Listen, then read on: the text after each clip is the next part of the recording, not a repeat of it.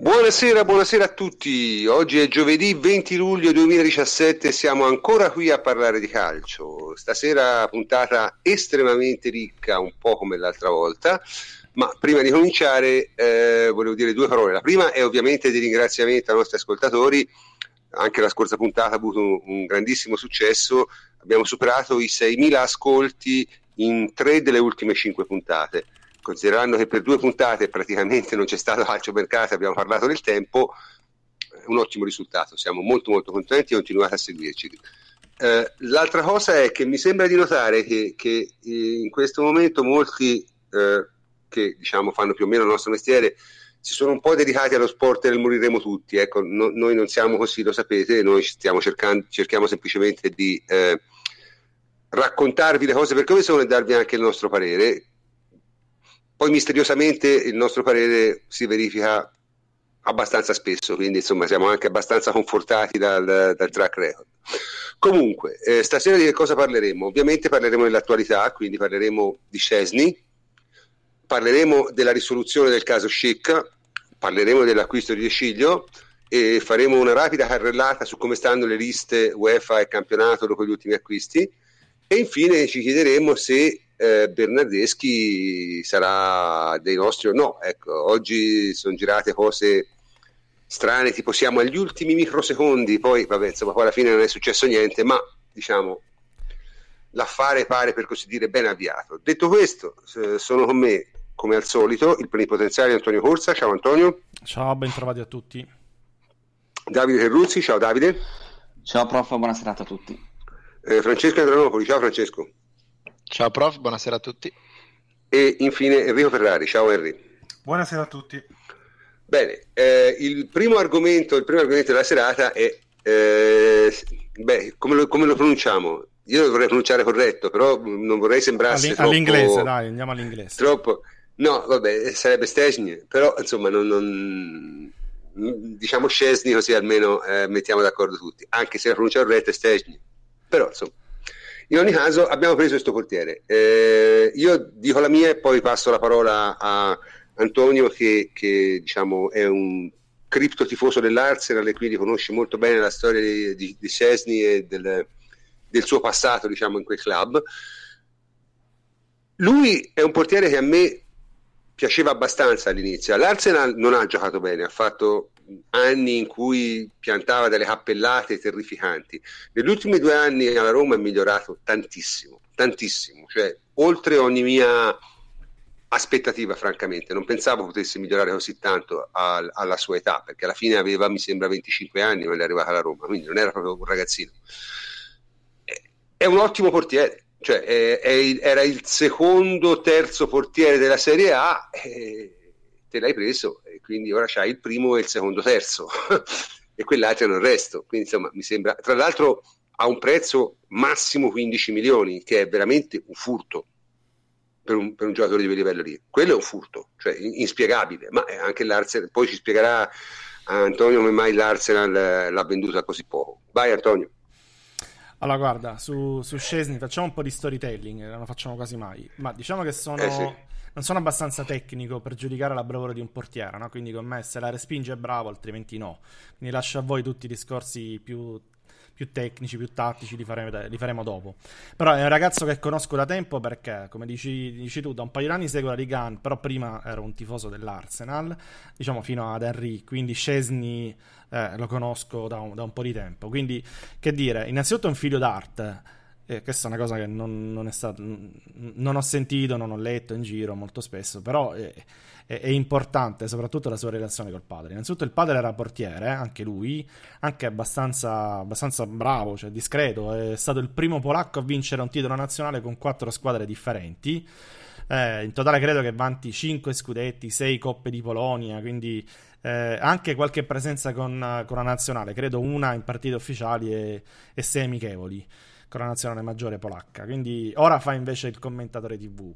ed è un commentatore, diciamo, abbastanza pepato, ecco, per, per capirci, perché nel, nel tempo ha, lan- ha, lanciato più di qualche siluro contro Wenger, eh, fino a costringere poi il figlio nel 2015 a dissociarsi pubblicamente in maniera anche piuttosto dura eh, dagli attacchi del padre quando eh, arrivò a perdere il posto in favore di Ospina nell'Arsenal.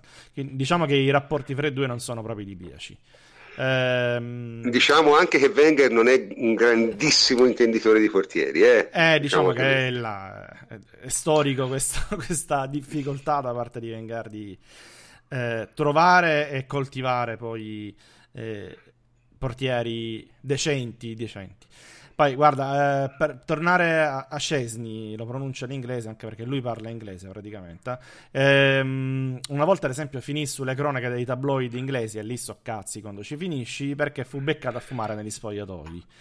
Eh, quindi per capire anche il tipo questo qui, eh, dopo una sconfitta 2-0 a Capodanno, con due errori suoi, si fece beccare sotto la doccia con, con la sigaretta. Diciamo che Wenger non la prese benissimo perché se c'è una cosa che non perdona è proprio il fumo, è una sua fissazione, e quell'episodio gli costò probabilmente il posto e il futuro a Londra, quindi quando... Eh, diciamo perché 15 milioni c'è anche questo è uno dei motivi perché ha rotto alla fine con Wenger. Eh, Wenger l'ha ritenuto da quel momento inaffidabile e quindi eh, non aveva chance diciamo di giocarsi un posto da titolare a Londra eh, ed è stato mandato via ad una cifra che effettivamente è abbastanza bassa. Consideriamo che è stato il portiere della seconda squadra della Serie A italiana. Comunque, ad ogni modo, lui il figlio, diciamo, eh, Wojciech, è un ragazzo serio, è un, un, attore consumato, un tipo stravagante che si fa fotografare con le tigri a guinzaglio. Se andate su Instagram lo seguite, trovate di tutto. Eh, che spotta i tifosi avversari, gli fa le canzoncine al pianoforte contro, contro il Tottenham. È un tipo, diciamo, che è simpatico se è, è il portiere della tua squadra, che tendi ad odiare se è il portiere delle altre. Eh, diciamo che non gli manca la timidezza, però non ha mai sbagliato mezza parola contro Wenger. È un ragazzo rispettoso come pochi, anche un po' paraculo se vogliamo. Basta molto le frasi, molto eh, le frasi che ha detto durante la conferenza di presentazione sulla Juve sono delle frasi che, che, fanno innamorare i tifosi, ma anche quelle usate poi per ringraziare i Gunners.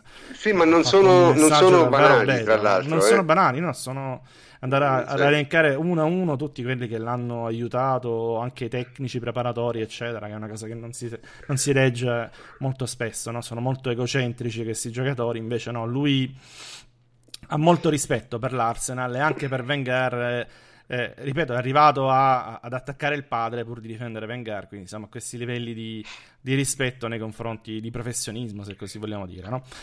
Però, diciamo così, non so come dirlo diversamente, a Londra era famoso più per i suoi errori eh, che per le sue parate, o meglio, non aveva continuità perché alternava ottime partite dove sembrava un fenomeno ad errori sconcertanti che veramente li mettevi le mani nei capelli. Lui è arrivato nel giovanile dell'Arsenal che aveva 15-16 anni, lo pagarono 50.000 sterline dalla Varsavia, dall'Eggia di Varsavia, è rimasto lì per 10 anni, che è un'eternità, eh, prima come portiere delle giovanili, eh, poi eh, si ruppe eh, entrambi gli avambracci mentre era in rampa di lancio, saltò 5 mesi, ricordo che si fece un anno in prestito, non ricordo dove, credo il, il Brentford.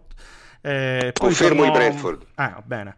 E poi tornò a Londra eh, e qui ha esordito a 19enne eh, in una coppa, credo la FA Cup, e poi nel 2010 è stato lanciato definitivamente a 20 anni. Ricordo, eh, ebbe un esordio di fuoco, un doppio esordio di fuoco, perché in Premier esordì contro lo United e poi subito dopo in Champions contro il Barcellona. Quindi diciamo che eh, un esordio eh, da sogno per un ventenne. No? Ricordo ancora entrambe le partite, fece anche bene, fece tre anni da titolare eh, un anno vinse anche il guanto d'oro per il maggior numero di clean sheet e questo è di porta inviolata. E questo qui è una specialità della casa in realtà perché ne ha accumulate molte in carriera. Ripeto, alterna anche l'anno grandi, scorso. Eh? Anche l'anno scorso sono il 14, credo, in, in Serie A. Che è stato sì, il, record. il recordman. È stato il recordman in sì, Serie sì, A. Eh, lo fa, lo fa, lo fa. E un'altra caratteristica che era considerato un pararigori, eh, almeno all'inizio della carriera, che si era distinto in questa, soprattutto nelle giovanili. Poi però errori clamorosi, partite dove sembrava veramente un sosia. Eh, le classiche montagne russe no? come rendimento. Però diciamo che l'impressione è che a Londra non sia migliorato. Ecco questo, eh, rispetto all'esordiente, rispetto al ventenne, non è riuscito a migliorare nulla. E questa è una delle colpe di Wenger, dell'Arsenal, dell'Inghilterra, eccetera. Eh, soprattutto, soprattutto, dell'Inghilterra, diciamo. Dell'Inghilterra, Ma io, io guarda, veramente non, non ho mai visto. lavorare bene con, con i portieri, anche quelli che hanno talento, non migliorano. Ma direi che non riescono a lavorare bene quasi con nessuno. Eh. Cioè, io veramente, all'Arsenal specialmente, io non ho visto un giocatore migliorare mai. Cioè... Eh, magari, magari altri ruoli, ma, ma il, portiere, il, portiere, sicuramente no. Eh, eh, ma la differenza si è vista poi, come dicevi tu, soprattutto quando è venuto in Italia. Ha trovato due preparatori dei portieri che sono Guido Nanni e poi Marco Savorani del, della Roma, che sono due che, bravi. Dire, sono bravi Molto e bravi. l'Arsenal dovrebbe pagare qualche milioncino sì, così almeno risolve qualche problema che ha eh, e il suo rendimento è cambiato clamorosamente innanzitutto perché il giocatore all'improvviso si è reso conto di essere una pippa secondo me cioè di avere dei grandissimi eh, limiti e questo deve partire innanzitutto da te stesso no? quando tu capisci che hai dei difetti abbastanza seri che devi lavorarci eccetera ehm, ti metti l'impegno, eh, segui alla lettera quello che ti viene detto, eh, stai sempre uh, al centro dell'allenamento. Io ricordo che c'aveva addirittura una stanza nel centro dell'allenamento a Trigoria, eh, Scesni, perché veramente passava tante tante ore lì. Eh, quando hai quella voglia poi di migliorarti, di, la prendi come una sfida, no? vedi che effettivamente quello che fai in allenamento poi si traduce in, eh, sul campo in una maggiore tranquillità. Quando fai un errore, l'errore non è più decisivo perché comunque all'interno della partita riesci a gestirla bene emotivamente, non ti, ti prende lo sconforto, riesci a trovare una certa eh, tranquillità, beh, questo è sintomo innanzitutto di maturità da parte del giocatore e di voglia di, di, arrivare in alto e ci è riuscito. Eh, e poi è sintomo che probabilmente il giocatore ancora non è arrivato al top del potenziale. Qui vorrei coinvolgere Henry. No? Secondo me ha ancora esatto. dei difetti. Eh, ha migliorato questi difetti, ad esempio, sulla posizione, sul posizionamento no? da tenere in campo. Prima era soltanto istintivo, eccetera. E, ehm, però per me, vi dico, la mia è un, comunque un. Mi piace il suo acquisto, è un grande acquisto per due motivi. Il primo eh, è che è un calciatore che, viene, eh, che ha già esperienza in Serie A eh, io prendere portieri dall'estero, eh, abbiamo visto, cioè, vedete com'è la differenza di allenamento, di metodo, no? eccetera, la scuola italiana e, e le altre, sì, può essere quello, quella è veramente molto caratterizzante, Quindi, cioè, cioè, veramente diversa. Eh, ma in Serie A si studiano gli avversari, si, si insegna anche la tattica ai portieri, cioè si fa tutto un lavoro differente che non viene fatto all'estero, quindi prenderlo già uno eh, che, che, è stato in Serie A, che ha fatto bene, che ha fatto molto bene l'ultimo anno con la Roma, è un vantaggio. Poi non è italiano, eh, questo è un altro vantaggio perché non verrà etichettato come l'erede di Buffon per fortuna. Eh, e poi ti permette comunque di gestire al meglio, secondo me, l'addio di Buffon fra un anno quando sarà, perché comunque c'hai un portiere che eh, male che vada lo prendi, lo promuovi, lo fai titolare, voglio dire, non succede nulla, non, non vai io, io in ripeto... difficoltà. Poi volendo puoi anche puntare su un ventenne, diciannovenne, diciottenne, il fenomeno di qua, il fenomeno di là, però lo fai partendo da Scesni, che è tutt'altra cosa. No? Ma vabbè, io, io, qui c'è Luca Salvarani che chiede, dice, ma che garanzie gli hanno dato? Te lo dico io, garanzie gli hanno dato che l'anno prossimo è titolare in una squadra che è tra le prime 4-6 d'Europa. Eh beh, bella garanzia. Cioè, è avere la garanzia, eh. Dice, ma quest'anno ci sono mondiali, vanno e vengano mondiali. cioè, la carriera di un calciatore non si fa con i mondiali, questa è la realtà. Vabbè, è il portiere, della, portiere della, Polonia. Eh, quindi... Sì, è il portiere della Polonia, però insomma... Sì, lo, lo, troverà il posto, dai, su. Esatto, eh, insomma, non è un problema. Quindi, comunque, eh, ecco, ora, diciamo, questo, questa storia ci ha raccontato Antonio è stato molto interessante, ora però veniamo un po' più sul, sul discorso tecnico. Il portiere è Davide Scesi. Eh, beh, innanzitutto rimando anche all'ottima schiera che è stata fatta da Andrea sul nostro sito ateralbus.it. Eh, sicuramente, come si diceva prima, è un giocatore che è migliorato molto nei due anni in Italia è un giocatore che al momento non ha grandissime eh, debolezze se non quelle delle uscite basse. Scusa, specialità... devo una risposta a un nostro ascoltatore. Eh, il nostro simpatico ascoltatore DF 1999 dice prime sei d'Europa non esageriamo hai fatto due finali di Champions League in tre anni Vabbè, che dai, sei? dodicesimo? Avanti, passa avanti dai. cioè ragazzi ma come, come si fanno le classifiche? cioè io cioè, cioè, prima che arriva prima e poi arriva secondo insomma di solito poi se le classifiche si fanno in un altro modo non lo so eh, ci sono le, cla- le, classifiche del bel gioco, eh, sì, sì, ce ne sono tantissime classifiche. Eh. No, comunque, ritornando a Chesney, è, è, un portiere che sicuramente che ha una buona presa, è molto, molto migliorato nelle uscite alte in questi due anni a Roma, ha un grandissimo senso della posizione, questo gli permette di andare a prendere anche i tiri molto angolati, eh, sia alti che bassi, la presa è sicura. Eh, coi piedi si la cava molto bene sul corto, non è precisissimo sul lungo, però è, comunque un portiere che dà grandissimo affidamento anche per questa um, caratteristica che ormai è fondamentale eh, per quanto riguarda i portieri nella, nel nostro gioco.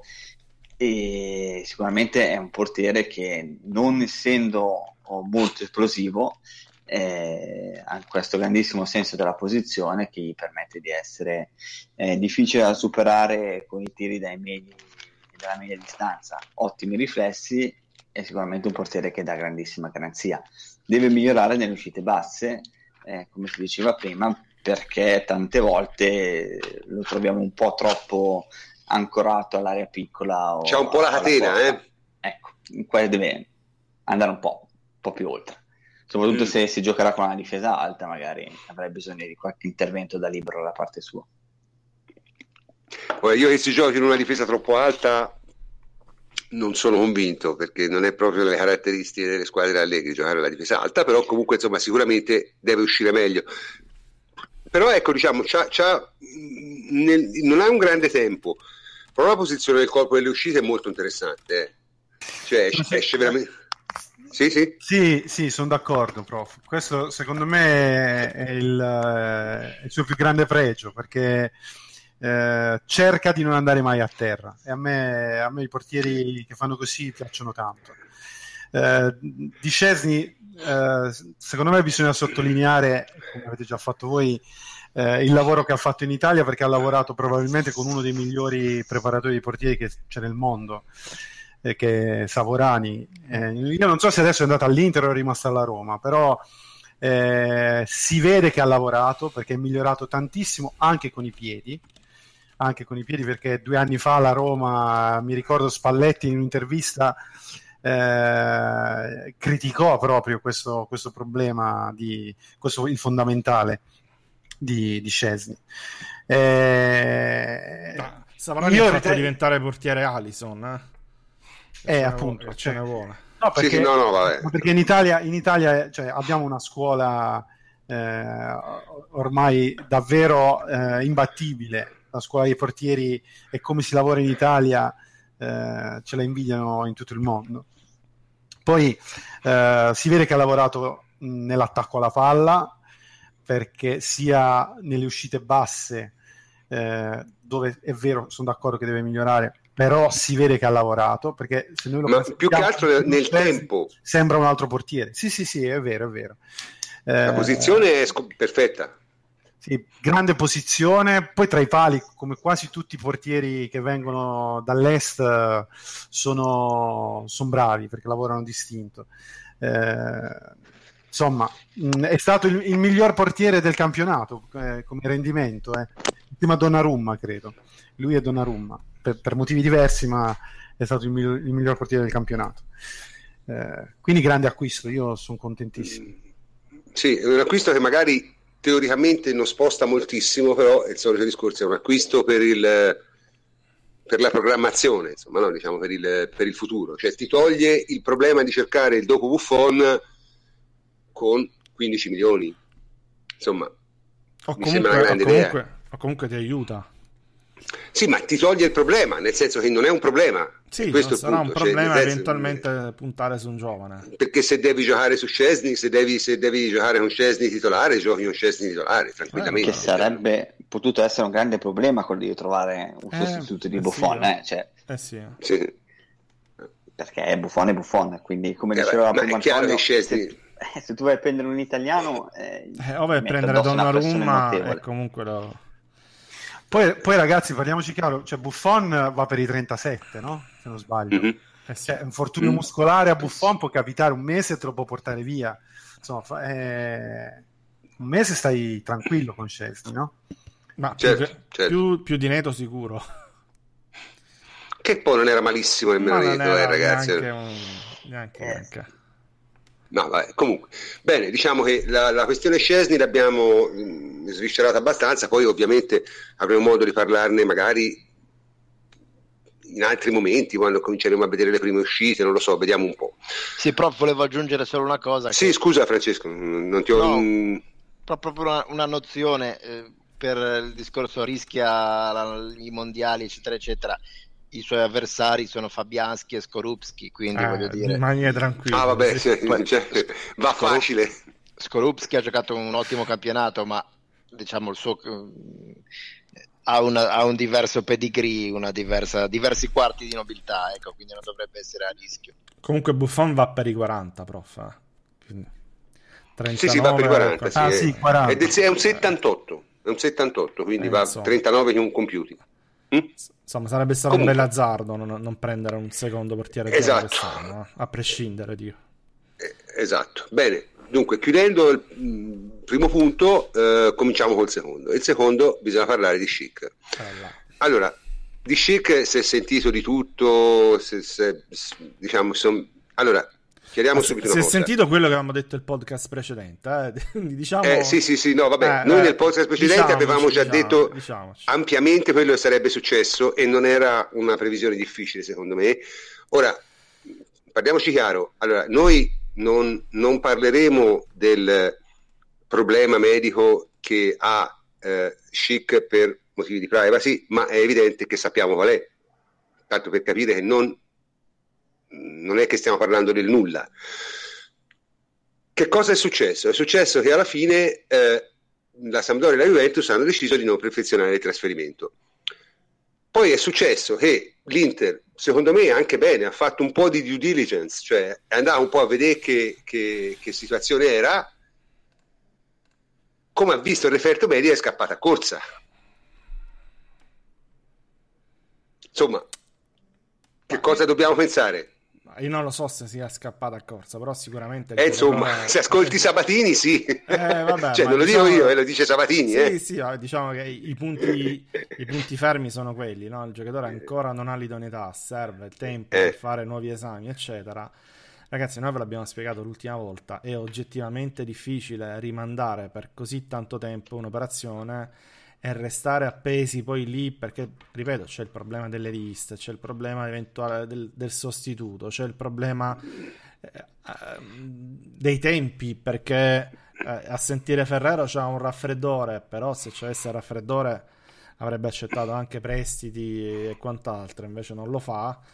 Ehm, è difficile, oggettivamente è difficile. A noi piace tantissimo il giocatore, però in questo momento devi fare un passo indietro. Poi non è detto che sia un passo indietro definitivo, eh, perché... No, non è detto, non è detto, però... Il giocatore diciamo è che... ancora innamorato dell'idea di andare alla Juventus e la Juventus è ancora innamorato del calciatore. Quindi sì, ma il calciatore non è discutibile, cioè, eravamo tutti felici come Pasqua che avessero uh, preso Schick. Tutti noi tutti, eh, abbiamo fatto la ola pubblicamente. Il problema è un altro, il problema è che per quello che noi sappiamo non è una cosa che si risolve in tre giorni o nemmeno in 40, insomma, ecco. C'è, è, c'è è un problema.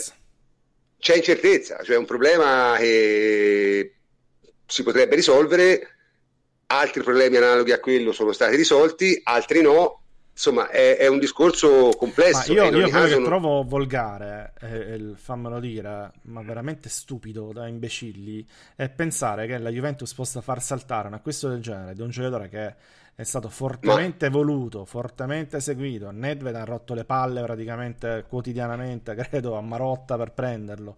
Eh, dirigenza e giocatore si sentono spesso, spessissimo, quotidianamente al telefono, eccetera lo hanno seguito in tutto e per tutto, eccetera, e poi lo mollano per cambiare la formula, dal, perché hanno sbagliato, ho letto cazzate veramente impressionanti, ma non da tifosi, perché i tifosi li perdono. anche i tifosi sarebbe bene imparassero a usare il cervello, eh, perché insomma male non fa. Tale. Cioè, hanno sbagliato il budget del mercato e quindi si sono tirati indietro. Si sono resi conto che serviva più l'ala rispetto al. Cioè, stiamo sentendo delle cazzate. Hanno preferito il prestito così non pesa il bilancio. Tra l'altro, non è vero.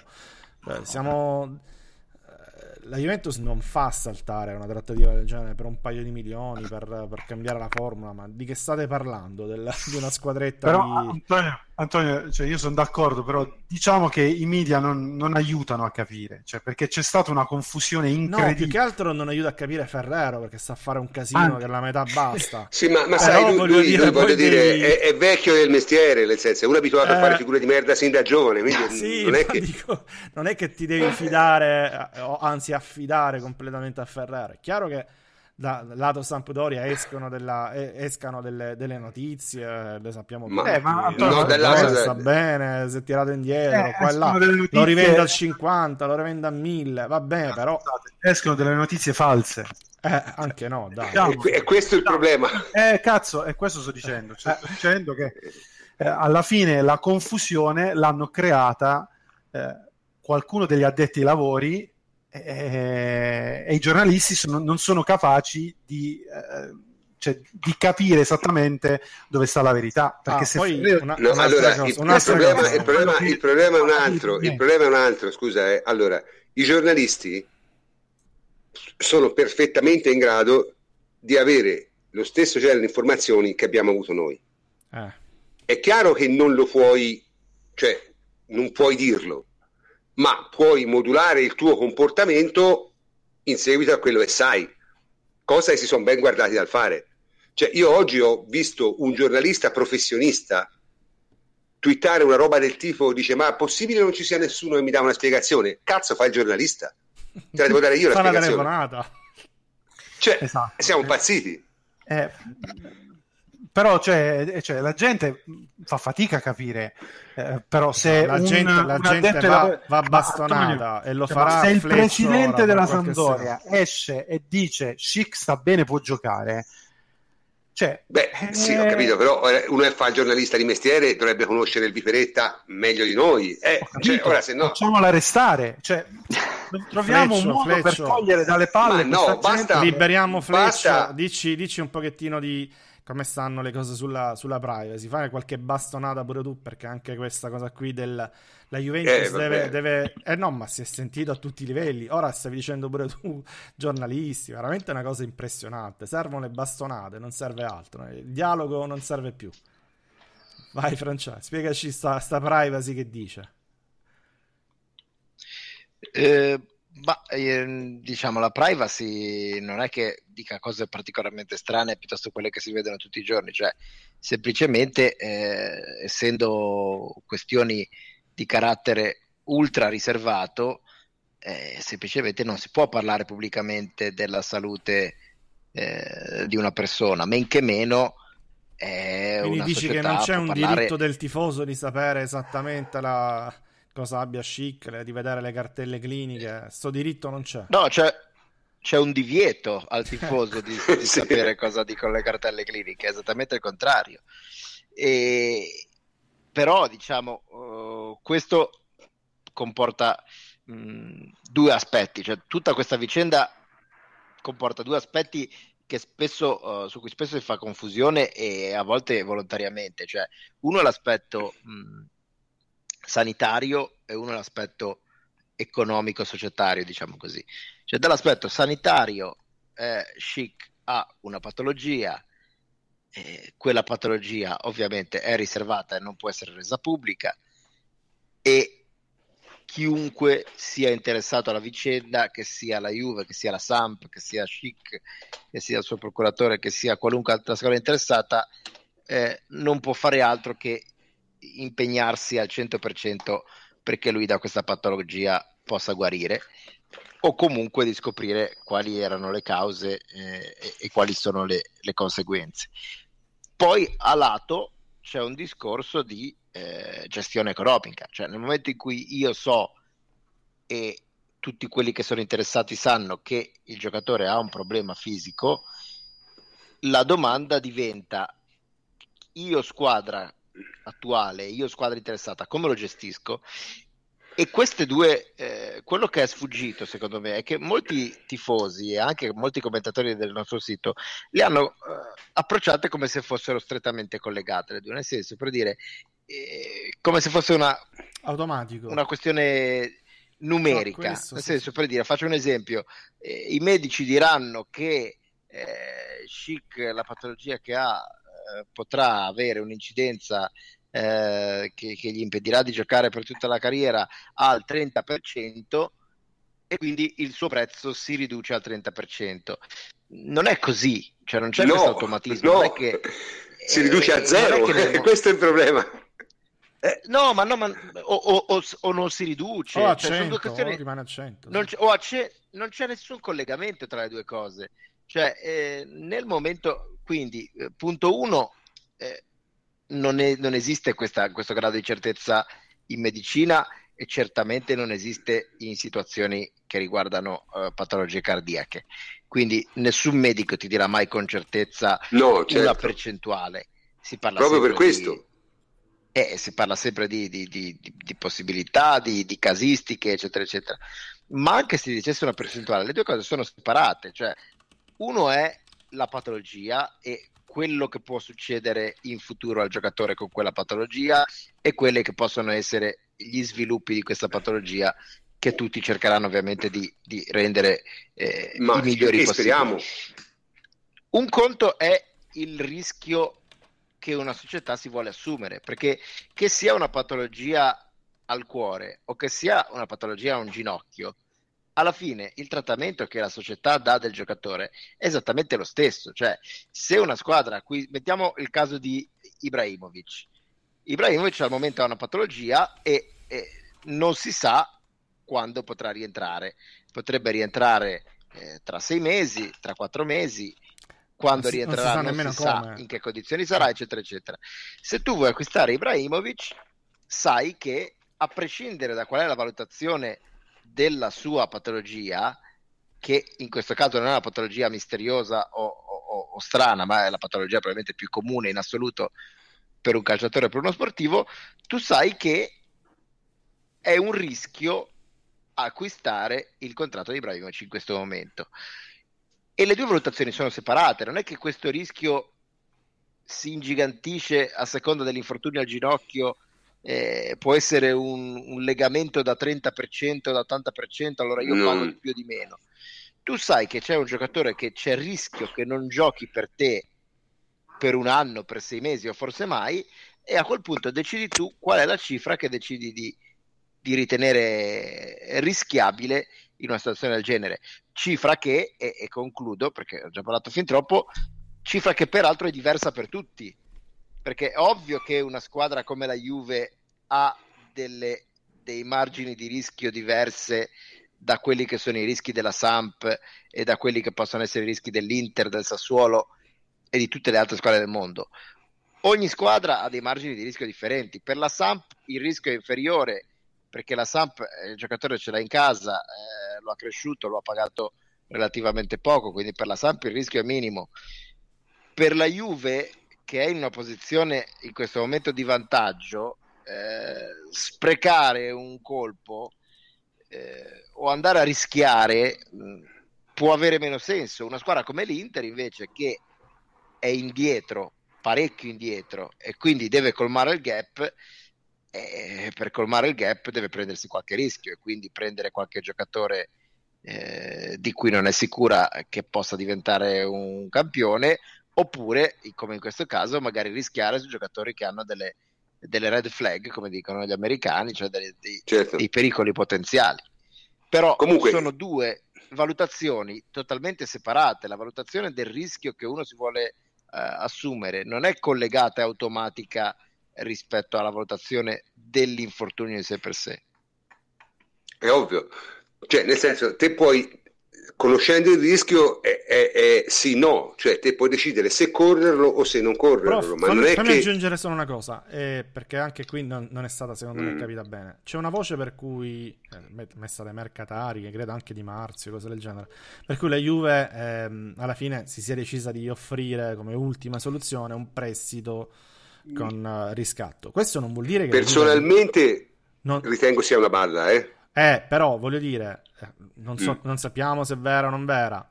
L'unica cosa che possiamo dire è che l'interpretazione non può essere quella allora si sta tirando indietro. Anzi, semmai è il contrario, cioè è un giocatore scartato no? dal punto di vista eh, medico. La Juventus non vuole correre il rischio di prenderlo. Ma nonostante questo, la Juventus rischia, tra virgolette, eh, 8, 10, 12, non so quanti siano, milioni per un prestito eh, pur, di, pur, di, portarlo comunque a Torino. È una grande dimostrazione di stima da parte della Juventus. Non è che la Juventus si è eh, defilata nel, eh, nei confronti di Schick, è esattamente la lettura contraria da dare, capito? Cioè, il, talmente tanto Uh, dispiace alla Juventus l'idea di poter perdere un acquisto del genere che butta potenzialmente anche quei 10 milioni dovesse andare male eh, pur di eh, prenderlo comunque. Questo è stato rifiutato, dicono sempre i mercatari. Poi non sappiamo se è vero o no, eh, queste informazioni noi non ce l'abbiamo, quelle di mercato. No, però la, la, diciamo insomma, al, le letture, al mio, lume, di, al mio dato... lume di naso, al mio lume di naso è una balla spaziale. Ma può essere che, è una balla, no. che è una balla spaziale, lo, dim- lo, dimostra anche il comportamento dell'Inter, eh, detto tra noi. Ma no non lo so se sia no, a me, sembra, sens- no, a me sembra sensata invece, anche a me sempre per questo discorso di ragionare in termini di rischio cioè in questo momento chi ce l'ha il rischio che, che, che lui non possa più giocare? Ce l'ha la Samp. Esatto. se la Juve lo acquistava a 30 milioni chi ce l'aveva il rischio? La Juve. La Juve, la Juve, la Juve semplicemente diceva allora o in questo momento siamo in una situazione in cui o rischio io o rischi tu e il rischio ce l'abbiamo diciamo integralmente entrambi, io ti propongo una situazione in cui eh, rischiamo un po', un po'. Al, diciamo un po', un po'. E quindi tu eh, hai eh, meno rischio, io ho meno rischio, ne abbiamo un po' tutti e due. E in questo senso le voci sulle, sulle cifre di cui parlava l'Inter erano eh, simili, nel senso l'Inter proponeva più o meno la stessa cosa, cioè 15 subito e 15 tra un anno. Oppure Nagatomo e Santon, cioè nulla subito. Sì, buonasera, cioè, Oppure, no, vabbè, il valore sì. negativo, cioè nel senso. E poi c'erano quegli altri discorsi, però il concetto è, eh, in questo, anziché trovarci in una situazione in cui rischio solo io o rischi solo tu, rischiamo un pochino entrambi. Poi evidentemente ad oggi queste valutazioni non si stanno, non si stanno formalizzando perché evidentemente anche quel poco rischio l'Inter non se lo vuole oh, Dice, dice, Pietro in chat. Oh, comunque, non è che ha avuto un infarto. Eh, ragazzi, no, non, se, aveva, se, che, no... se, aveva, se, aveva, avuto un infarto smetteva di giocare. Eh, no, non, ha, non, ha, qualcosa mm. di grave, nel senso che rischia la morte in campo. Cioè, non, non possiamo fare spettacoli, queste puttanate qui. Eh, quindi Insomma, può, l'esempio può succedere, sempre... può succedere che faccia una stagione intera nella Sampdoria, eh? può succedere che la faccia altrove. È una, è una, questione di valutazione del rischio che uno si vuole assumere, come stava dicendo giustamente Fleccio prima. C'è chi se l'assume interamente, c'è chi non si lo vuole, lo vuole assumere. Dipende anche dalla eh, inflessibilità di Ferrero perché non vuole fare un passo indietro. E, beh, insomma, ma cioè, ragazzi, io l'ho, Saltano, l'ho fatto questo esempio. Non è il ho primo esempio es- di, di trattoria certo. che salta per, ma, per, una visita medica. Ma poi io ho fatto questo esempio l'altra volta, lo rifaccio. Eh, Fioravanti, il nuotatore, è stato fermato dieci anni fa. Sta benissimo, fa il telecronista ah. televisivo, ha una vita tranquillissima, fa la sua vita normale. Però l'hanno fermato, era un bicampione olimpico. È chiaro? Quindi voglio dire, non è una questione di eh, rischiare la vita Oh. È una questione di rischiare la carriera sportiva. ma magari cosa. si mette tutto a posto e rigioca. Ma magari sì, mesi, ma magari sì. È il magari che è problematico. È chiaro. Quindi, voglio dire, qui si sta parlando di questo. Eh, in ogni caso, comunque, secondo me è abbastanza evidente che la posizione della Juve non è proprio stata così, diciamo, strana come molti dicevano. Io ho sentito anche gente, insomma, che, che sta in televisione dire delle cazzate. Ma no, ma che volete dalla Juventus? Dai, ha fatto tutto. Se squipedali, cioè, basta, insomma veramente non, Poi non si, rosica, si, si rosica tutti in coro eh, però voglio dire no Alla ma si fine... rosica perché ci piaceva e non si può avere ma non contro la Juve si rosica eh no cioè, alla fine, secondo me, la, l'unica che si è preoccupata veramente della, della salute di Schick è stata la Juventus. Questo mi sembra di capire. Ah, poi... Ferrero lo venderebbe anche un trafficante d'organi. Eh, Ferrero cioè, non, è... niente. Guarda, eh, vabbè, non... mm. passiamo, oltre, passiamo oltre perché davvero è imbarazzante Ferrero davvero imbarazzante. Eh, ma eh, dico, eh, alla fine dobbiamo anche valutare quelle che sono e saranno le volontà del giocatore. Perché adesso eh, la palla, secondo me, è in mano al calciatore. Eh, che, che, ne dica Ferrero, eh, adesso dipende da, da Chic. Io non ho idea lui... di come si senta Chic ora, ma no, non benissimo. Dico, prof, ecco, appunto, beh, cioè, secondo me il primo che vuole, che vuole vederci chiaro e vuole andare piano è chic. Cioè, secondo me è lui il primo che dice ok, allora fermi tutti, capiamo esattamente qual è il problema e fin dove questo problema mi può eh, fermare o, eh, o no, e, e, poi prendo io le decisioni. Almeno io farei però questo, cioè... però questo, è, questo non è collegato al, al, discorso acquisto non acquisto. No, no, no, cioè, il, il, discorso sulla guarigione eh, Ciclo affronterà da solo con i medici della squadra che sarà titolare su cartellino, con i medici altro, altrove eh, ed è un discorso, ma poi il discorso di dire dove andrò, cosa farò dal punto di vista eh, di, di, scelta professionale eh, quello è un altro, un altro discorso. No, e... dico, ma non è nelle condizioni attualmente, secondo me, di scegliere adesso di andare all'Inter, per come la vedo io. Ma non vedo non so. cioè, lui pu- può scegliere quello che vuole, tanto cioè, non è che la squadra in cui va cambierà le cure che dovrà fare eh, o, o, o, il decorso che dovrà tenere. Eh, alla fine, eh, qualunque cosa scelga, per lui la cura sarà sempre quella, così come qualunque cosa scelga Ibrahimovic, la cura per il legamento crociato sarà ben quella, cioè non è la squadra che, che cambia Beh, anche lì. Beh, ma se tu si hai sentito dire molto... di andare alla Juve o piuttosto che al, al Bologna, cioè magari aspetti, eh, okay, aspetti appunto, un po', eh, appunto, ma, quella, sai ma quella, è una valutazione tecnica, non, non eh. medica. Cioè, infatti, ho sentito a molti no, dire: Ma come i medici della Juve dicono sì e i medici dell'Inter dicono no e viceversa. No, ma non è così, no, non, è così. non, è questo. Non è così e, e di fatti poi non è successo, tra l'altro. Vabbè ragazzi, stiamo parlando di un atleta professionista che non ha l'idoneità sportiva, fate voi, cioè, la potete, si può parlare da ora fino a, a, a, all'anno prossimo, ma questo è un dato di fatto. E direi che abbiamo esaurito anche questo argomento perché francamente insomma ma diciamo che l'ha esaurito la Juve con quel comunicato lì sì, quindi... sì. Eh, basta insomma. ormai purtroppo diciamo per rosichiamo basta, tutti per ora basta purtroppo però. rosichiamo tutti perché ci sarebbe piaciuto però insomma non era una cosa possibile in questi termini bene e adesso ma vediamo... io aggiungere sì. solo una, una cosa eh, chi ci segue sul gruppo Facebook a Teralbook avrà visto che io ho fatto un piccolo riassunto dei casi più eclatanti di sì. eh, giocatori che hanno fallito le visite mediche. Ecco, se volete andate a guardarlo e capirete che in realtà non è una situazione così, perché molti hanno detto anche situazione assurda, situazione mai vista, situazione incredibile. Eh beh, no. Non è così. Fortunatamente non succede tutti i giorni, ma succede con una certa frequenza che comunque un giocatore venga fermato alle visite mediche, più o meno eh, un caso all'anno. Beh e mm. quindi eh, c'è anche una, una, certa casistica, anche qui, ripeto, non casistica medica, perché ogni caso è un no, caso no, a parte e ogni caso ha, ha le sue peculiarità, però c'è una certa casistica su come si comportano le squadre in situazioni del genere e Juve, Inter, Samp si stanno più o meno comportando come si comportano tutte le squadre in situazioni analoghe. Certo, bene, direi che questo argomento eh, dobbiamo, dobbiamo, parlare di Scigli, ragazzi, dobbiamo parlare di Scigli. Allora, eh, io non so che dire, tutti sanno la mia opinione su De Sciglio, quindi cioè, l'ho espressa pubblicamente più volte, però lasciatemi dire una cosa prima, cioè io posso pure essere d'accordo, anzi penso che De Sciglio non è un giocatore, non era un giocatore da prendere.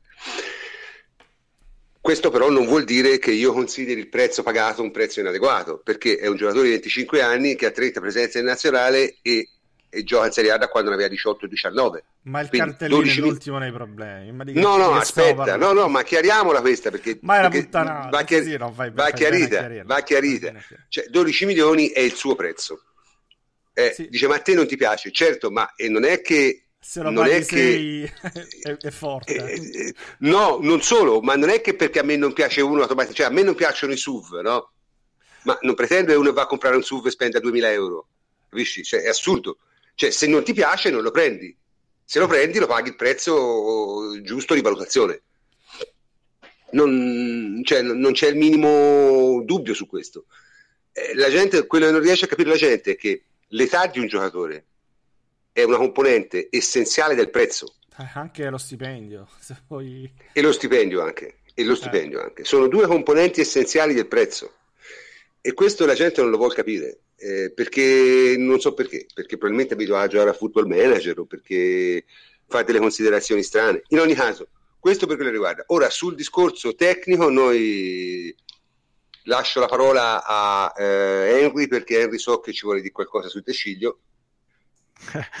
allora, eh, innanzitutto io inizierei col dire che l'anno scorso De Sciglio ha fatto una trentina di presenze, 30-35 presenze, eh, di cui um, la maggior parte a sinistra. Ha giocato terzino sinistro. Eh, so, ha fatto solo due partite a destra.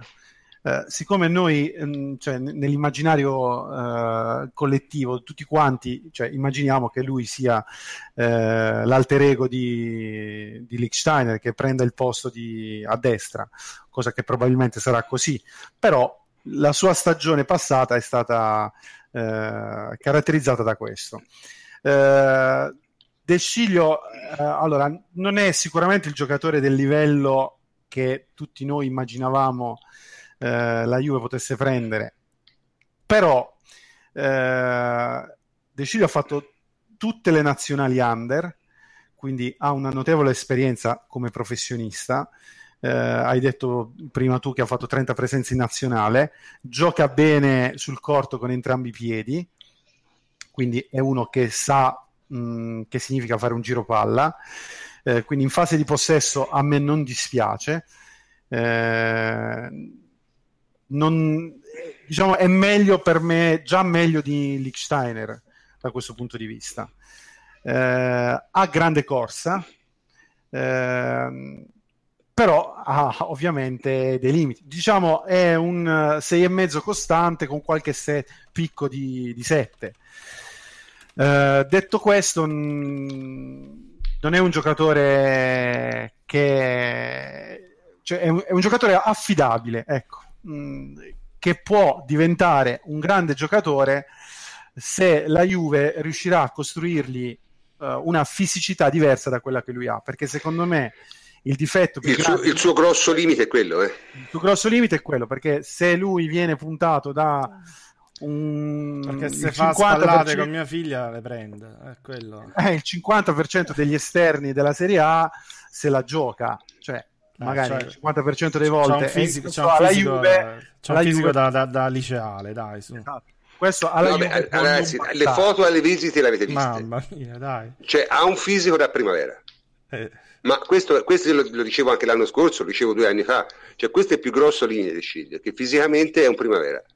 Palestra palestra palestra però, però ragazzi, anni. però è uno applicato, è uno che conosce il sistema difensivo, è uno tatticamente molto bravo, è uno che crossa molto, è uno che, che probabilmente piace all'allenatore. Ecco, mh, mm, immaginarlo nella Juve titolare, questo no, sicuramente è un downgrade rispetto a quello che poteva essere Dani Alves l'anno scorso, nonostante eh, Dani Alves l'anno scorso ha fatto 12 partite da terzino destro, partendo da terzino destro. Bene due.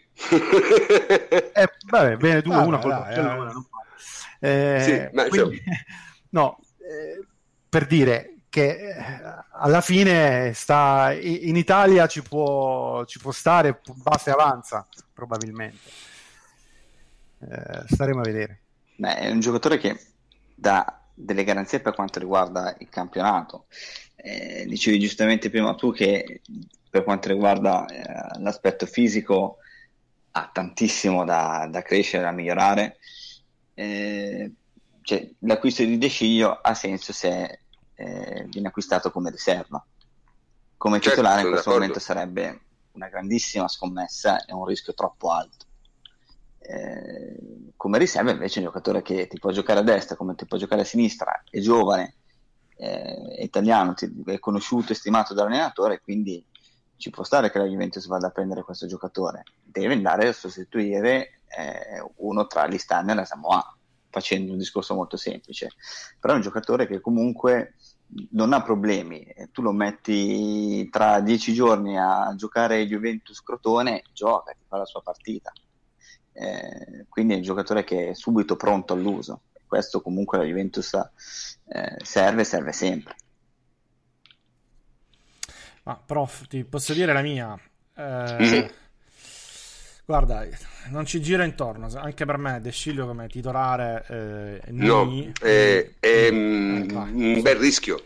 È un bel rischio, però come riserva è fantastico per due motivi. Il primo è appunto che sarebbe pronto subito e questo è molto molto importante, cioè se tu devi, diciamocelo diversamente, eh, come terzino destro non c'è nulla in questo momento che ti possa eh, far dire ok prendo lui e sistemo sicuramente immediatamente la fascia destra, non so, non c'è un Dani Alves eh, terzino destro. Sì, ma eh, scusate, io insisto, con Dani, Alves, con Dani Alves non hai sistemato un cazzo. Cioè, eh, senso, dico, ragazzi, anche terzino, terzino hanno diciamo... giocato Licksteiner e Barzagli l'anno scorso. Sì, eh. sì, no, ma dico come livello eh, di... Ora, se no... No, no, no, ma non intendevo come bravura, dico come livello di esperienza, un giocatore con 10 anni di Champions, un giocatore con Scusa, scusa, scusa ripeto. Prendi, Antonio, fam, fammelo dire perché la Juve l'anno scorso Vai. ha giocato 59 partite.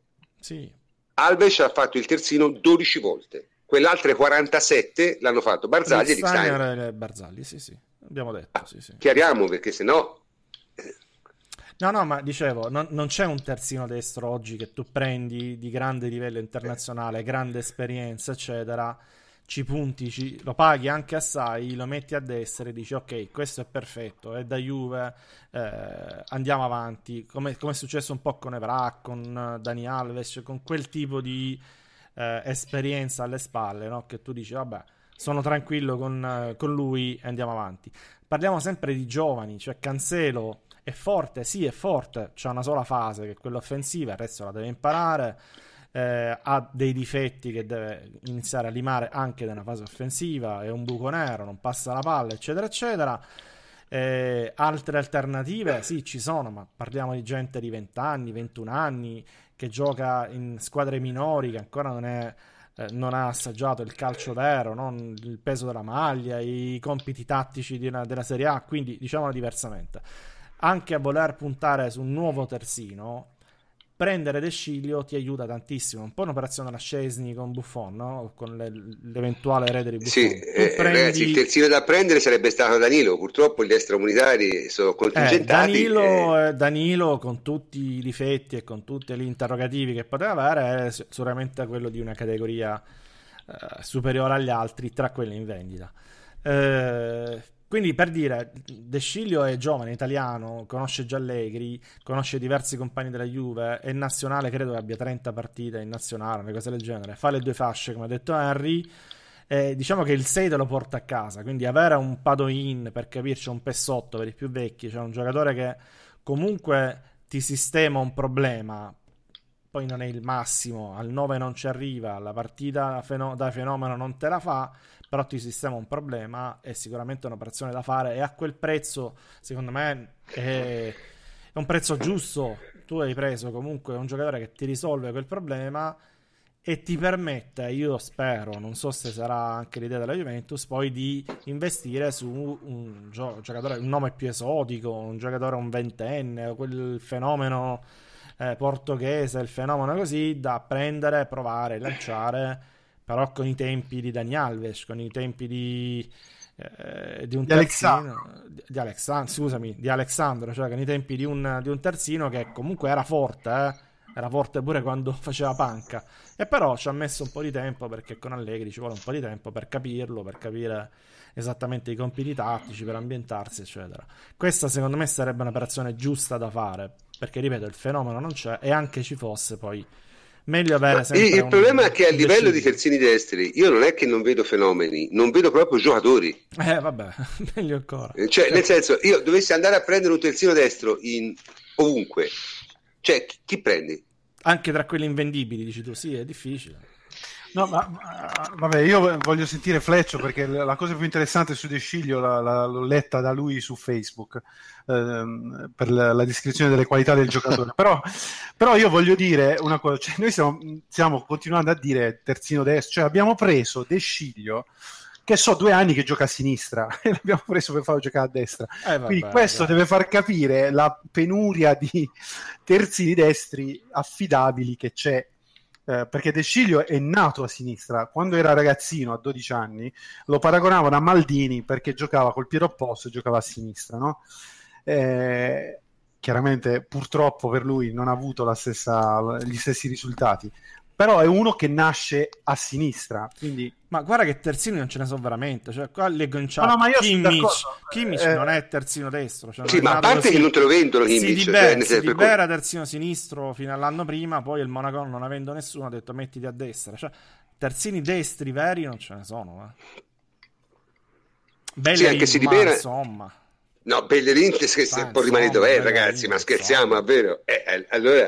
Conti anche fa, ri- lì, anche fa ridere lì. veramente Bellerin. Eh? Anche Conti. Ma Conti non è un terzino, ragazzi. Conti non è un terzino, Conti non è, è un esterno d'attacco. Cioè, ora, se no, veramente, c'è già quadrato in quel ruolo, eh. Cioè, davvero lo può fare a lui il terzino prima di farlo fare a Conti? No, non... ma appunto, anche perché, anche perché giustamente quando uno dice, premesso che la Juve in questo momento ha un terzino destro solo in rosa, che è Alex Steiner, quindi qualcuno andava preso eh certo. Titolare riserva quello che è. Di titolari, cioè di terzini destri di alto livello, come avete detto voi, in giro non ce ne sono, o se ci sono non sono in vendita, o se ci sono e sono in vendita vanno a prezzo stellare.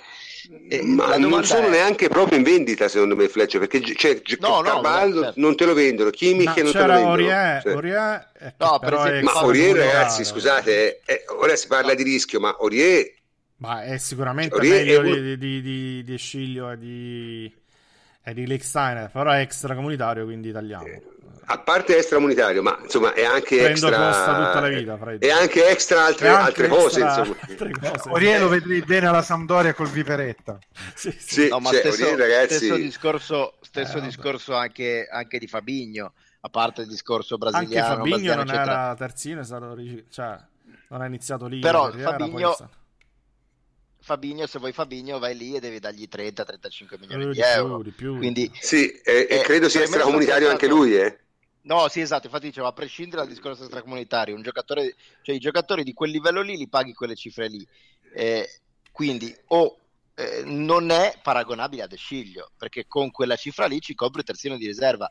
Qualcuno mi diceva, eh, per esempio Widmer, è lo stesso Widmer, che pure è un giocatore che a me non piace perché ha due piedi quadrati, eh, però uno come Widmer, l'Udinese ti chiede 15 milioni di euro, come li ha chiesti per Zielinski, come li ha chiesti per Asamoah, come li ha chiesti, anzi ne ha chiesti anche di più per Asamoah e Isla, però per dire, quindi ti costa comunque di più. Quindi il primo, il primo argomento è chi potevate prendere al posto di De Sciglio a quelle cifre? E la risposta è nessuno, non c'era un giocatore più forte di De Sciglio a quelle cifre lì la, il secondo argomento, secondo me, eh, significativo da trattare è che mh, De Sciglio ha tecnicamente non ha punti deboli, perché De Ciglio gioca col destro e col sinistro, gioca benissimo sia sul corto che sul lungo, è un eccezionale colpitore di testa, e questo non lo dicono in molti, ma è sì, un giocatore che ha un senso del tempo. De Sciglio è un colpitore di testa pazzesco e questo per esempio già solo questo potrebbe essere un piccolo passo avanti alla difesa Juve perché Lick Steiner invece è un colpitore di testa devast- cioè, allucinante va sempre va, va, addosso a quello a cui sta saltando Fleccio può giocare centrale ha giocato ovviamente come quinto eh ha, gioc- ha, giocato anche centrale. Qual è il problema? Quindi tecnicamente non c'è un punto debole in De Sciglio. Qual è il mm. punto debole? Uno è il fisico, come ha detto il prof, che mm. non riesce a reggere l'impatto veramente con nessuno, ma due, soprattutto il problema è quello mentale. È un giocatore che, è, che soffre terribilmente eh, la pressione, ha sofferto la pressione eh, del Milan, la pressione che gli, gli metteva addosso mh, questo fatto di essere il nuovo Maldini e quindi cosa fa? Quando è in difficoltà inizia a giocare in modo assolutamente eh, non pigro, ma diciamo timoroso. E per esempio anche in nazionale eh, ma sì, ma assurda, assolutamente conservativo. Cioè, mh, mm, in nazionale che comunque ha giocato bene in nazionale con Conte, di fatto su nove passaggi, dieci li rifaceva a quello che gli aveva passato la palla pur avendo tranquillamente il piede, la visione di gioco e tutto quanto per fare giocate anche complicate. Quindi qui il punto interrogativo secondo me è uno solo.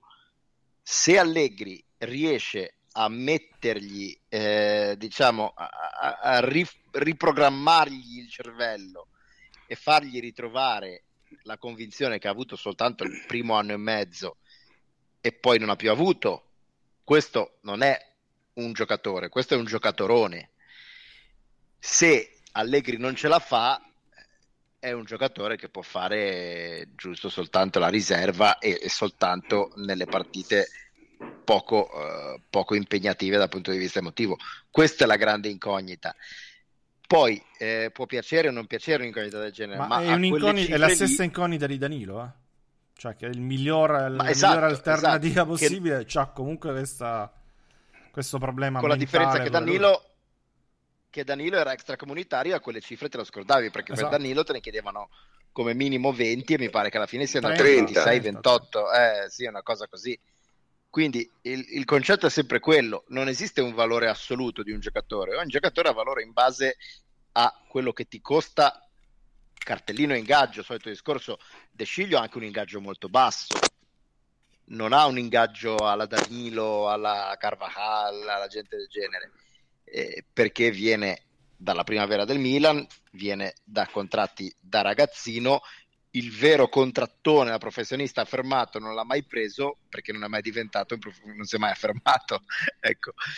Però, eh, insomma, tutto considerato può non piacere messo in astratto in una teca, può non piacere ed è giusto che non piaccia, ci sono mille motivi per cui non può, può non piacere, però i giocatori non si valutano in una teca sulla base di quelle che erano le alternative, meglio di così per una riserva era difficile fare. Poi ovviamente si spera che, visto che lui è più adatto a un ruolo da riserva, arrivi qualcuno che sia il suo titolare, ma questo è un altro problema.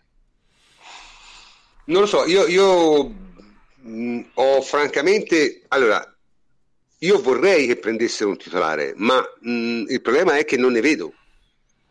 Eh, devi, devi, rischiare uno di questi profili qui che hanno. Sì, ma non puoi. Allora, sì, ma se te prendi Cancelo, non puoi dire ho preso un titolare, ragazzi, se no si prende in giro. Eh, eh, cioè, Beh, se eh... te dici ho preso un titolare, un titolare è Carvajal. Ma non esiste. No, prendi un progetto di titolare, ecco, mettiamola così. Prendi un progetto. Però, se, prendi, se prendi Cancelo, Licksteiner esce perché non è puoi chiaro. avere tre terzini destri in rosa certo, ovviamente certo, certo. se hai Cancelo e De Sciglio tra i due il titolare è Cancelo poi, certo. eh, poi magari viene fuori che sono entrambi inadatti e l'anno prossimo devi rimetterti sul mercato a cercare un nuovo terzino destro eh, pazienza capitano, capita anche questo capitano anche queste situazioni voglio dire sì, sì, no, no, certo. per adesso diciamo lo slot di terzino di riserva destro e sinistro che non fa mai male, lo hai messo a posto. Sul terzino titolare le opzioni sono o Allegri veramente lo riprogramma mentalmente, allora puoi anche aver trovato un terzino titolare, oppure devi andare a comprartene uno. Perché Eric Steiner, con tutto l'affetto e il rispetto, no, ormai vabbè, non, può, non può più essere. C'è Darmian, mi dicono.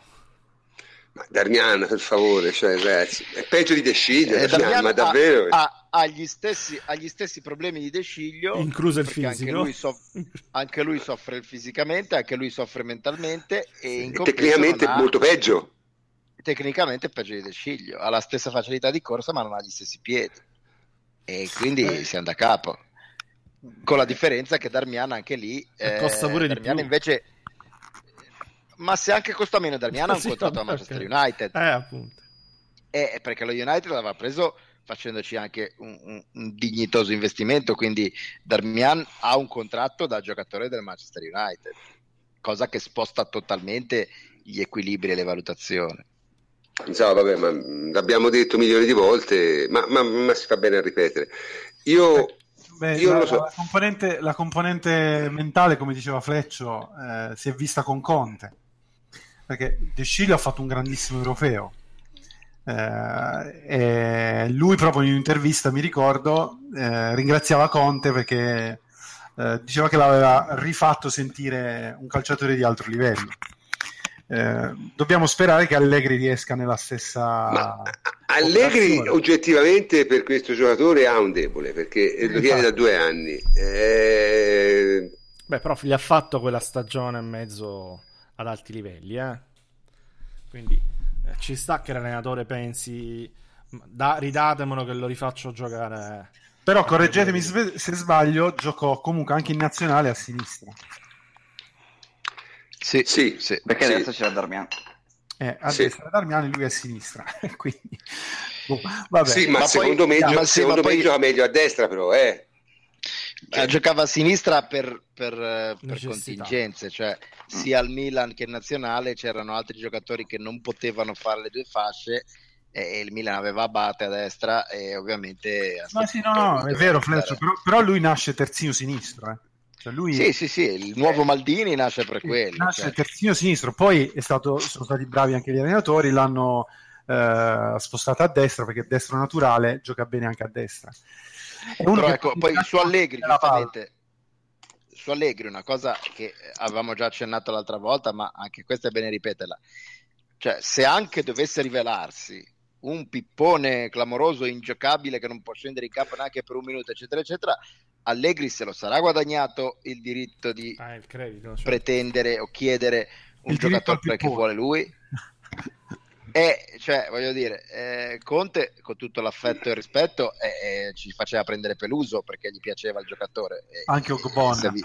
Anche Ogbonna, anche Padoin. Padoin, cioè, Giaccherini. Eh, Allegri eh, sono anni che chiede un, un trequartista e De Sciglio, un trequartista per varie vicissitudini non gli è mai arrivato e diamogli De Sciglio, visto che comunque il prezzo è estremamente contenuto. E poi, ah, scusate, un'altra questione che si è sentita ripetere, ripetere, ripetere, è ma tra un anno lo prendevi a gratis. È vero, eh. però, punto uno, tu ne hai bisogno adesso, non tra un anno, perché cosa fai? Tra un anno lo prendi a gratis e quindi nel frattempo stai un anno senza terzini destri? E punto due, prenderlo, prendere Chedira a gratis ha un senso perché che dire, all'epoca se non lo prendi a gratis lo paghi 30-40 milioni. De Sciglio prenderlo a, a, gratis o prenderlo a 12 milioni di euro, considerando che ha 24 anni e che quindi gli fai un contratto a 5 anni, fa come sempre poca differenza. Stiamo parlando di 2 milioni, 2 milioni e mezzo, 3 all'anno a dir tanto. Quindi in realtà non è quello che sposta eh, gli equilibri, perché prenderlo a, tra un anno ora per la Juve fa tutta la differenza del mondo e quindi non ti puoi permettere di aspettarlo un anno. Vabbè, sono mm, son cose al solito secondo me abbastanza evidenti. Comunque in ogni caso io credo che credo che alla fine sia estremamente improbabile che la Juve prenda un altro terzino destro, ma semplicemente perché non, è, non c'è in giro se prendono Cancelo e pensionano Licksteiner io sono estremamente felice, ma no, non vedo francamente, cioè proprio non, non vedo terzini destri in giro. Non vedo Eh, terzini destri in giro. tutti rischi, sono tutti rischi. Sì, non, non ce n'è uno che... ma è un ruolo molto scoperto. Un ruolo Sono molto giocatori oggi non pronti, però alcuni con un potenziale Eh, gli, molto gli elevato. unici, gli unici profili Quindi sono scommetti Canse- sul potenziale. Gli unici profili sul mercato sono Cancelo e quello del Monaco CDB. Eh beh, di bene, Cioè, un'altra so- categoria è fuori, è fuori mercato. Eh, sono Sì, gli, è molto... sono Però gli non unici è- non è che in tu vendita. potresti prendere. Eh, non è in vendita. Allora devi prendere quell'altro. Sai, eh, il problema è nel senso, non è detto che cioè, Monaco probabilmente vuol fare la Coppa dei Campioni, no? Cioè, non può vendere tutti. Sta cercando di tenersi di Mbappé. E mi dicono Hendrix del Bayern, certo, ma non, non Mm, puoi davanti dire... se- Cioè, non puoi dire che ha preso un titolare, ragazzi. Ed è un Eh, altro, cioè- che, ti costa, è un altro che ti costa come l'oro, eh? perché No, ma- anche questo bisogna tener conto. Eh, noi il discorso compriamo il terzino, non compriamo il terzino, lo facevamo le scorse settimane, in cui però dicevamo l'ultimo buco rimasto in rosa è quello del terzino. In questo momento purtroppo, visto come è andata l'affare chic, noi abbiamo un altro buco che è un attaccante. Quindi la Juve dovrà spendere dei soldi su un attaccante e ritengo a meno di miracoli estremamente improbabile che si riuscirà a prendere un giocatore del rapporto qualità-prezzo di chic. Quindi anche i soldi che spendi lì andranno a eh, depauperare quello che è la tua possibilità di spendere per il tuo terzino destro. Io non penso che, cer- che cercheremo sostituire Schick, io penso che la Juve prende Bernardeschi e ha fermato Kin per fare la riserva di, di Guain fino a gennaio. Non No, credo no. andremo su un altro Io, attaccante. io no, prof, io non, non sono d'accordo. Cioè, tu- è improponibile Kin al posto di Guain, con tutto il rispetto. per- Ken, Ken. E anche perché Ken, se sì. gli viene un raffreddore cosa fai? Manzukic prima punta? Non so. No, questo, questo è un, un discorso. Ma io ragazzi, secondo me, non lo so, però secondo me, con come si sta muovendo la Juve, che prenda un altro attaccante è impossibile. Non c'è spazio, Cioè- non c'è spazio, ragazzi. eh. Le- Non c'è spazio. E a, e a proposito di spazio, eh, che adesso è arrivato il momento di... Ve le eh, boccio momen- tutte, ve le boccio tutte. il, il momento delle liste, il momento delle liste. Allora, in questo momento le liste stanno in questo modo, diciamo, eh, nella lista che io ho davanti, il nostro plenipotenziario ha già inserito Bernardeschi, che Eh, sembra un affare fatto. E quindi salterà.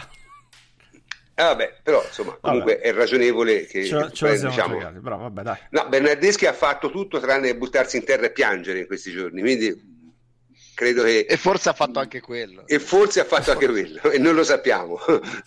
però... Ha eh, problemi di un po', stomaco però, eh, quindi... attenzione. No, vabbè ragazzi, che Bernardeschi possa andare nel ritiro della Fiorentina in questo momento Lo è, escluderei, sì, sì, escluderei.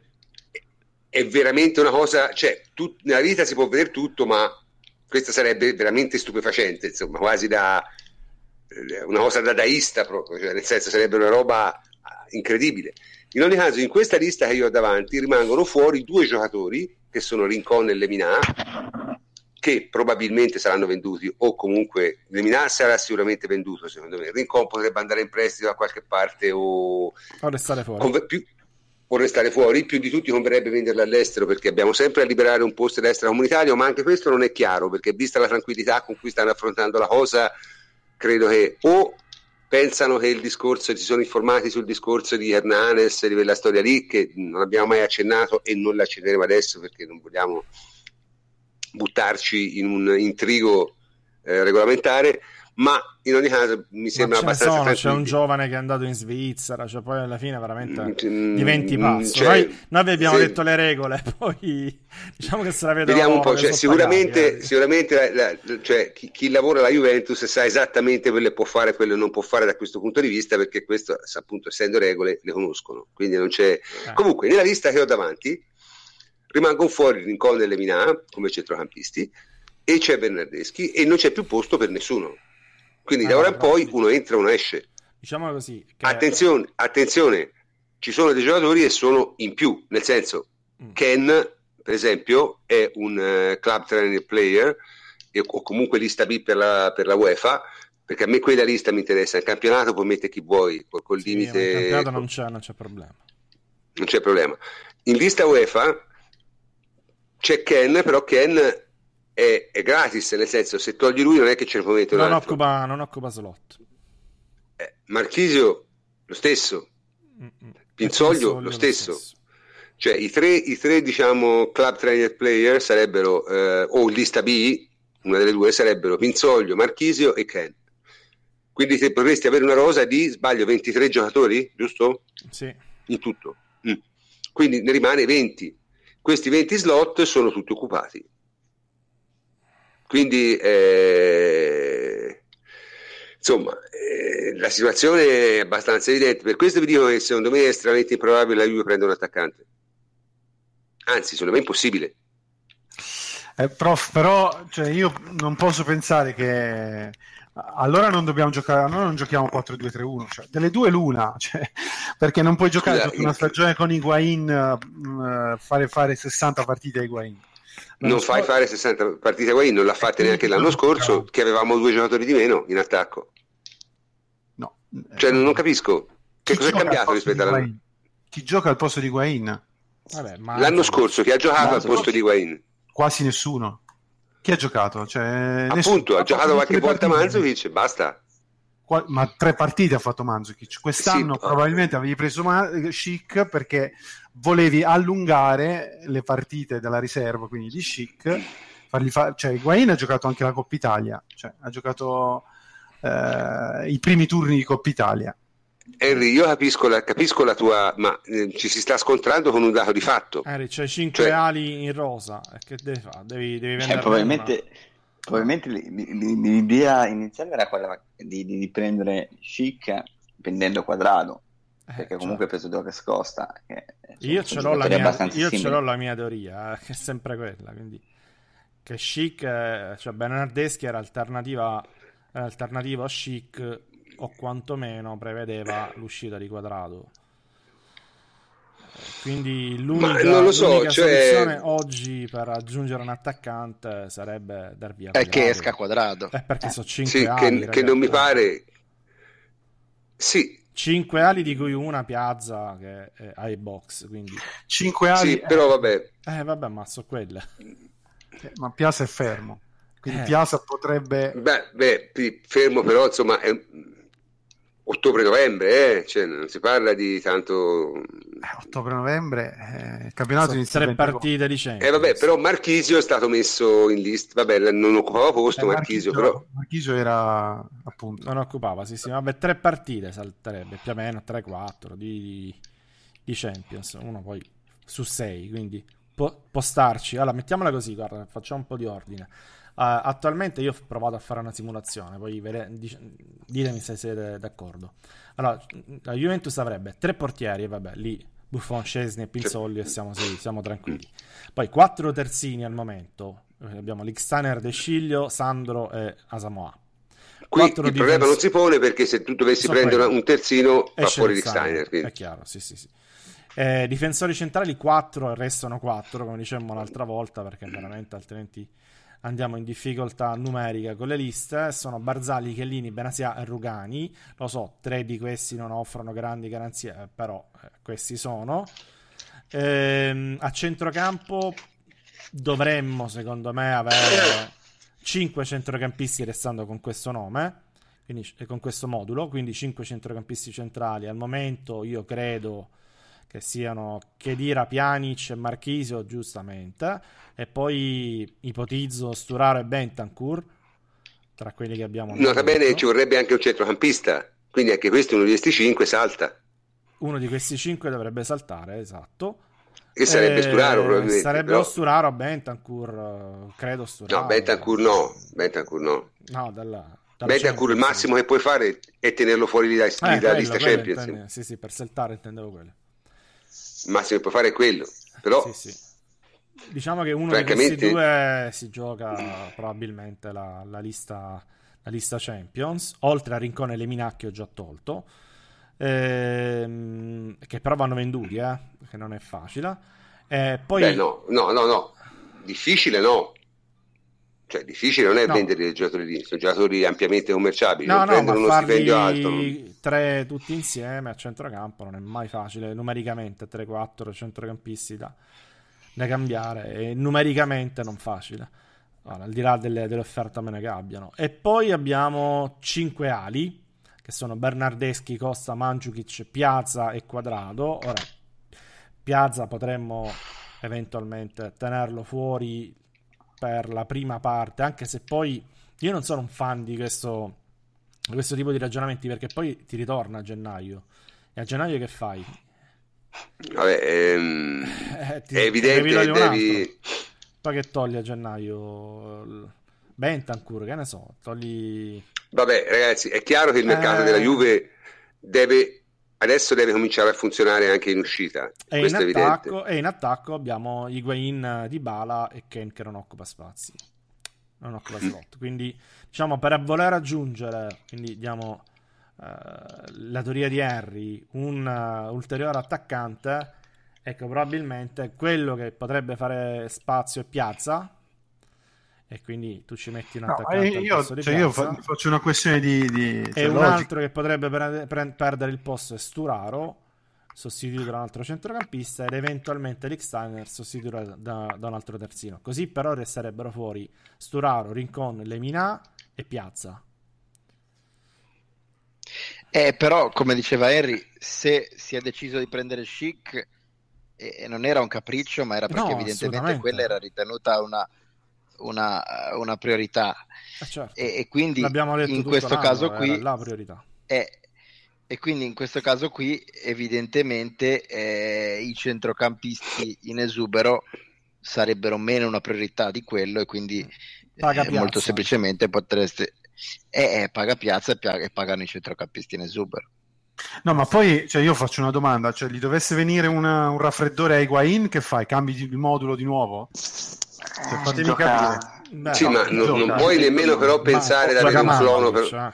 No, ma non, non, si può impostare una squadra così. Gioca Manzukic, so. Harry, o gioca di Bale. Cioè, ah, gioca Manzukic, ma tu a Manzukic gli devi andare a dire all'inizio della stagione che lui fa il tappabuchi. Cioè, no, che fa... Puoi dire che lui gioca, vabbè, lui gio- gioca gioca tranquillamente no, il giorno che questo non, non, funziona, non funziona così cioè tu a Manzo dici sei uno dei titolari eh. cioè in una squadra come la Juventus ormai devi avere eh, 15 uno dei titolari. ma se l'anno scorso ha fatto due panchine Manzo che ci ha fatto un casino della Madonna all'inizio dell'anno. Poi eh, Allegri gli ha perché all'inizio Manzo che si è seduto in panchina eh.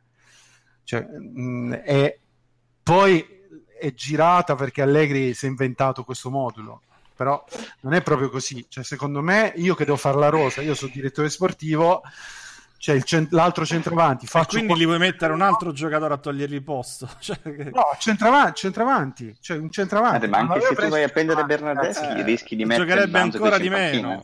Eh, Bernardeschi più eh. l'altro attaccante, cioè, Manzo che non vede più il campo. Anche perché il discorso che deve essere chiaro a tutti, e giocatori della Juventus, è che sei in 15-16 Bernardeschi... e te devi giocare. Sì, ma per me Bernardeschi non è che parte titolare. Cioè, Bernardeschi lo prendi come anche di Bala, quando l'hai preso non, è partito titolare. Eh, Bernardeschi è uno che eh, l'hai preso perché può fare eh, può giocare vice a destra, Bala, può giocare vice di Bala, può giocare a sinistra. Addirittura, secondo me, può giocare anche mezzala, ma ci no, potrebbe provare. Ma, un, ma non la usiamo la mezzala. Però, comunque, nei tre che tu uh, del tuo modulo, lui può giocare in tutti e tre i, i, i posti, no? Davanti tu che fai? Metti Manzuki, cioè poi fai, cioè gli viene un raffreddore a Higuain facendo i dovuti scongiuri, giochi con Man- prendi Manzuki, ce lo sposti e, e, fai e tutta la stagione con Bernardeschi gioco con eh, sono giocatori quadrato, quadrato a destra e Costa a sinistra puoi cioè, fare, posso fare eh. Bernardeschi a sinistra e quindi cioè, alla fine Harry, il problema era uno scusa il problema era semplice cioè, è molto semplice alla fine cioè, tu prendevi chic e probabilmente vendevi quadrato eh, era quello La... che sto dicendo. Eh, hai detto non niente. lo puoi fare. Allora, adesso tu devi o non prendevi Bernardeschi. Se io adesso vado andare, devo andare a prendere una punta, devo vendere sempre qualcuno. O non prendo Bernardeschi, vendo a Samoa. O devo vendere quadrato o devo vendere quadrato? Perché poi dopo lì ci sono troppi giocatori. Però ti dico, che giocatore vai a prendere? Chi c'è? Cioè, lo stesso ah, discorso so. che ci faceva sul terzino. Vai a prendere Keita? Keita non mi sembra superiore a Mandzukic. No, ma Keita non è chiedono, un. Chiedono i 30, credo. Eh. Ma non è un centravanti Keita, ragazzi. C'è Quindi, una puta. Cioè, eh, che centravanti c'è che pur, purtroppo è saltato chic. Eh, chic è, è saltato quello perfetto. È saltato quello perfetto. E quindi dovrai fare necessità virtù e, e, tra i giocatori della Juventus attuali l'unico che può fare l'attaccante la prima punta è Manzovic che si sdoppierà nel ruolo di esterno sinistro e punta. Non lo so, perché poi tra l'altro è quello che ha fatto tutta la vita, cioè senso, non, non, si riesce a capire dove sia il problema, francamente. No, ma lui basta che gioca, poi avanti, dietro, esatto. terzino. è, è Stop, quasi. Mm, non lo so, vabbè, io ho qualche riserva su questo, cioè non sono molto d'accordo. Cioè, vabbè, l'ideale sarebbe devi... avere chic, ma no, Mandzukic gli devi dire, ok, partiamo così, cioè come ha fatto l'anno scorso, poi gli ha trovato il ruolo e lui sta bello, tranquillo, ti fa la stagione se incominci a fargli fare 10 partite centravanti, 5 esterno sinistro, poi cioè, lo vedo un po'. Non lo vedo un giocatore che poi. Cioè, ti può creare qualche problema, secondo Ma me. C'è un pro- il problema Anche che l'ha creato Chic, eh, cioè, questa non è la situazione ideale. Dico, se ti trovi che ti salta eh, il, il, tuo primo acquisto, perché è stato il primo acquisto poi eh, che provi a fare, eh, quello probabilmente per il quale ci hanno lavorato più tempo, hanno avuto modo di, non dico ricostruire la squadra attorno a lui, ma l'attacco sì, eh, ti viene a saltare, poi boh. o prendi un altro esterno e quindi ah. adatti Mandzukic o trovi una punta, ma è difficile. No, vabbè, è, eh, anche per, è, anche per, questo che la Juventus, poi eh, tornando al discorso di prima, non si è spinta oltre cioè, ad aspettare fino al 31, il 31 di agosto, perché poi che fai? Cioè, non... Devi prendere una decisione subito e guardare avanti. È successo, reagisci, eh, trovi una soluzione interna oppure compri un altro giocatore, ma lo devi fare subito. Sì, no, ma infatti non, io non vedo, francamente capisco poco le, le, i dubbi di, di, di R. A me mi sembra in attacco, se prendi anche Bernardeschi, sei ipercoperto c'hai sette giocatori offensivi più Kin. Oh, poi, eh, poi, ritorna cioè, Piazza. fra, dopo, dopo, due mesi diciamo che torna Piazza. Quindi avresti quattro ali più Mandzukic. Eh, Mandzukic lo più puoi Bern- spostare. sì, no no esatto. quattro, quattro, ali più Mandzukic quindi Mandzukic lo puoi tranquillamente spostare anche eh, non lo so se volete continuo con i, con i, miei dubbi cioè, alla fine togli Higuain hai un reparto d'attacco dove facciamo pochi gol. Sono giocatori che fanno pochi gol. Manzukic segna fuoco, Douglas Costa segna fuoco, Quadrado non segna mai. Eh, Bernardeschi l'anno scorso ha fatto 11 gol, ma praticamente ha giocato seconda punta. Mm, boh, non lo so. Cioè, hai, questi sono i miei dubbi. Poi, per fortuna, l'allenatore Allegri, però Vabbè, potremmo prendere Pavoletti un reparto come, offensivo. come riserva sì. e ci, ci risolve no vabbè ragazzi siamo seri cioè, senso, eh no, io non dire, sono d'accordo su le questo. riserve quelle sono eh, eh, prof, sì ma poi non so capito, possiamo non essere d'accordo ma l'anno scorso Higuain ha fatto 32 gol la Juve ha fatto 77 gol eh, insomma. Sì, ma è il mestiere di Higuain.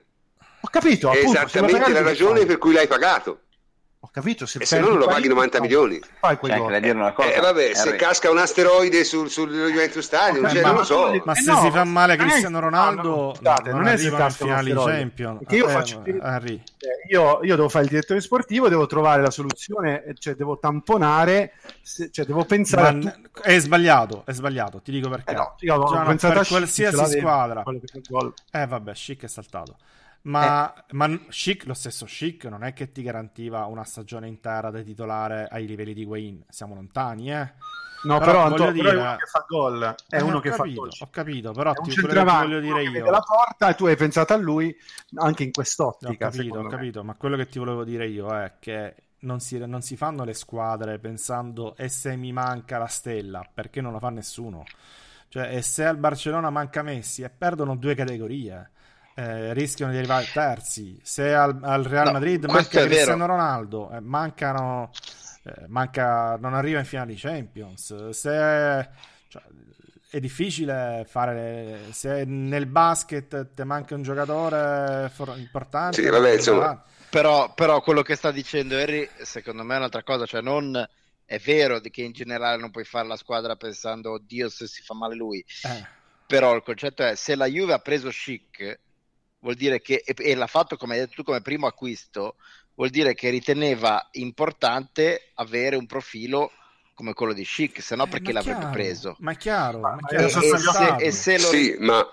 Ma e se lo ritiene importante non mi, non mi stupirebbe, non dico sicuro che prendiamo un centravanti un attaccante, ma non mi stupirebbe se prendessimo un attaccante perché eh, era il primo profilo che la Juve aveva cercato quando si è seduta eh, a parlare di questa stagione. Poi Ma magari secondo giustamente... me abbiamo preso, volevamo prendere, avevamo preso sostanzialmente Chic perché è forte per prima cosa, poi dopo lo sistemava. Cioè, il problema non è tanto come dice eh, Henry che eh, Higuain ha fatto 32 gol, la Juventus ne ha fatti 70 e passa. Cioè, quello che è stato uno dei problemi dell'anno scorso è che tu di Bala gli chiedevi di di abbassarsi troppo a centrocampo. Eh, ma mica stai cambiando, però. Già cominciamo a mettere di banco. Eh, dai, con Bernardeschi e Costa cambia. Con Bernardeschi e Costa lo fai, eh, lo dicevamo fino a una settimana fa.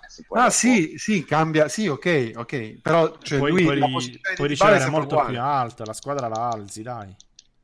Cioè, dobbiamo cercare di fare quello. La Juve dovrà cercare di fare quello. Eh, poi, Chic adesso non possiamo pensare che essere la garanzia di fare 55 gol No, 55 no. gol no. no. per dirti. Però è un centravanti. Cioè, eh, secondo me lo voleva prendere Chic perché era forte.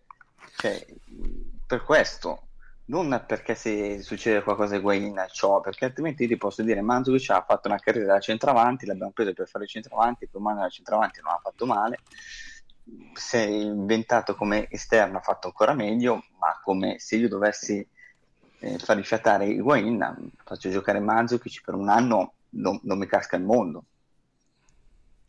Non credo che fu... per me non no, sarebbe un grandissimo problema. No, no, non casca il mondo, ma cioè, non è come avere Higuain, cioè sei meno... È chiaro, cioè, anche con Chic non avrebbe, sarebbe stata la stessa cosa. No, ma no, è... per me non è così, cioè, nel senso che Chic è uno che come prestazione nel campo, per i numeri che ha, e per le, le, la prospettiva che aveva è completamente diverso da Mandzukic e ti poteva dare soluzioni offensive completamente diverse per come la vedo io.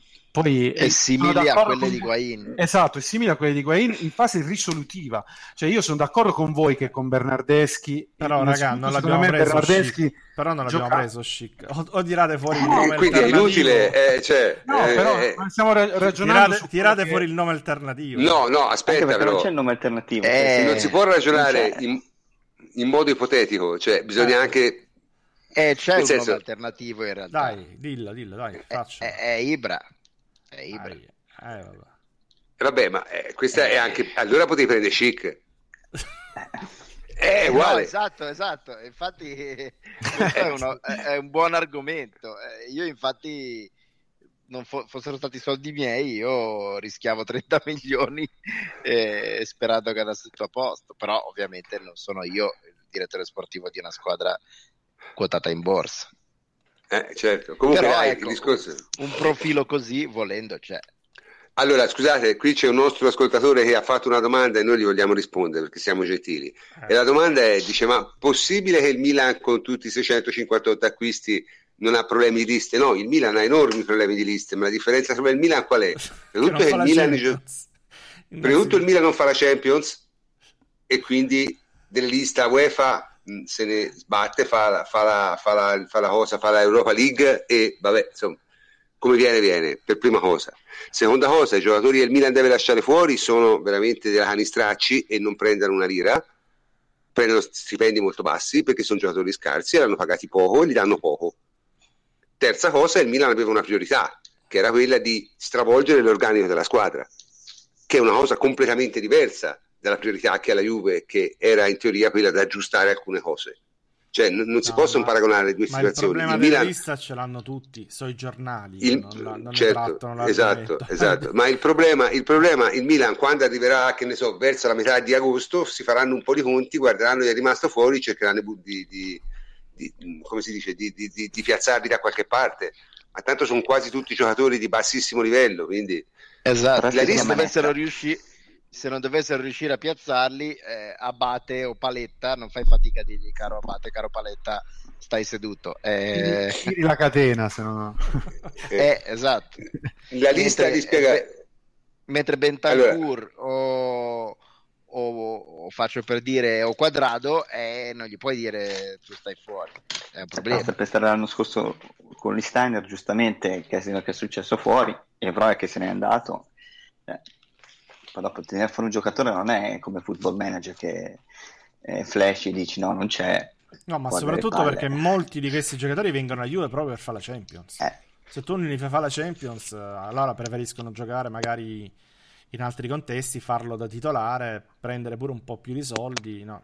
fanno questo tipo di scelta, no? Se tu gli dai la vetrina della Champions con la possibilità di giocare per vincertela, eh, di giocartela per vincere, eh, è un conto, se tu li togli questa vetrina è un altro. Altra cosa che dicono i nostri ascoltatori, tutto questo focus sull'attacco non lo capisco, il problema è in mezzo, non secondo la dirigenza della Juve evidentemente. Cioè, eh, eh ragazzi, bisogna rendersi conto anche di questo, che le nostre priorità, quello che noi riteniamo, non è necessariamente quello che pensano loro. A, a me pare chiaro ciò, ciò che la Juve considerava una priorità. La Juve considerava l'impressione, secondo me, che hanno ricavato loro è che l'anno scorso noi eravamo corti in attacco. Era vero, eravamo corti in attacco. E alla fine, forse se non abbiamo vinto tutte le competizioni alle quali abbiamo partecipato, dipende essenzialmente da quello, che siamo arrivati in, in avanti un po' scarichi. Molti insistono sul centrocampo, non lo so, io vi ricordo che con questi centrocampisti l'anno scorso siamo arrivati ai finali CL, abbiamo vinto il campionato ci hai aggiunto bene. la Coppa Italia. Eh? Allora. Aggiunto e hai aggiunto Bentancur. Cioè, nel senso, sì. No, vabbè, se viene Matic, se viene... No, no, io Matic subito, eh, Matic subito, per carità di Dio. Però ragazzi, non lo considerano una priorità. Allora, io capisco che, che, che i nostri ascoltatori siano eh, di parere diverso, però bisogna anche rendersi conto che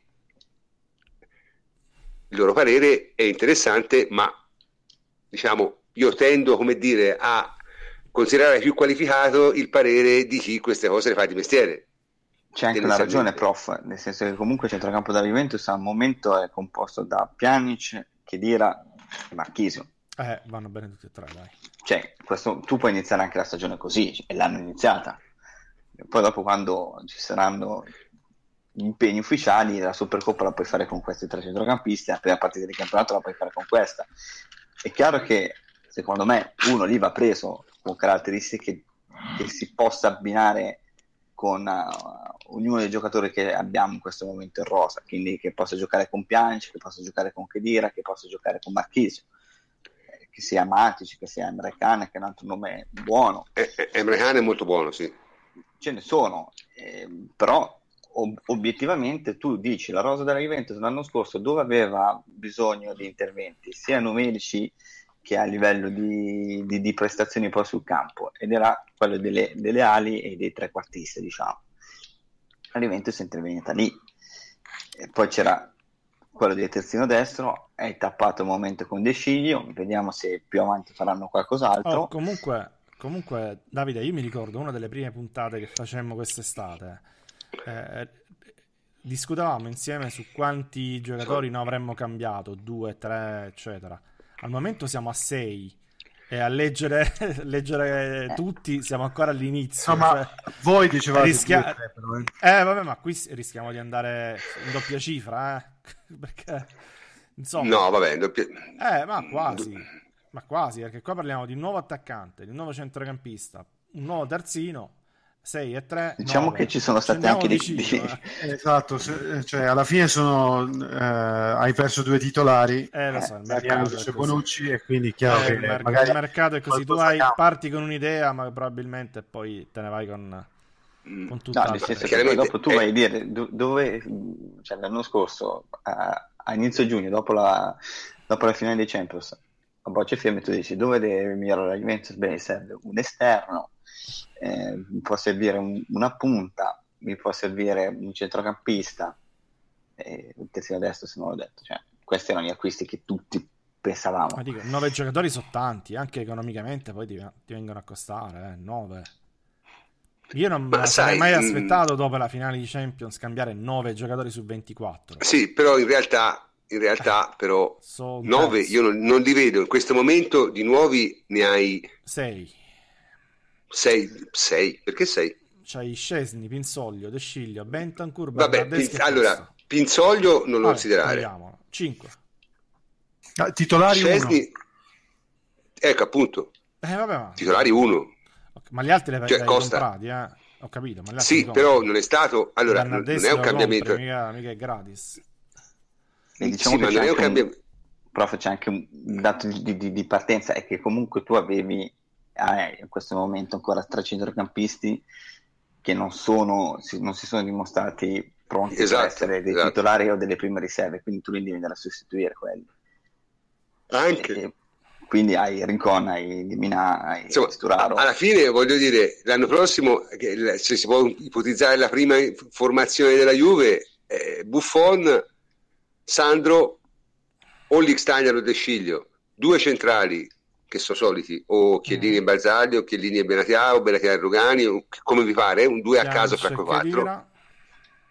Piani c'è che dirà, Costa, Mandzukic Mandzukic, Higuain e Dybala.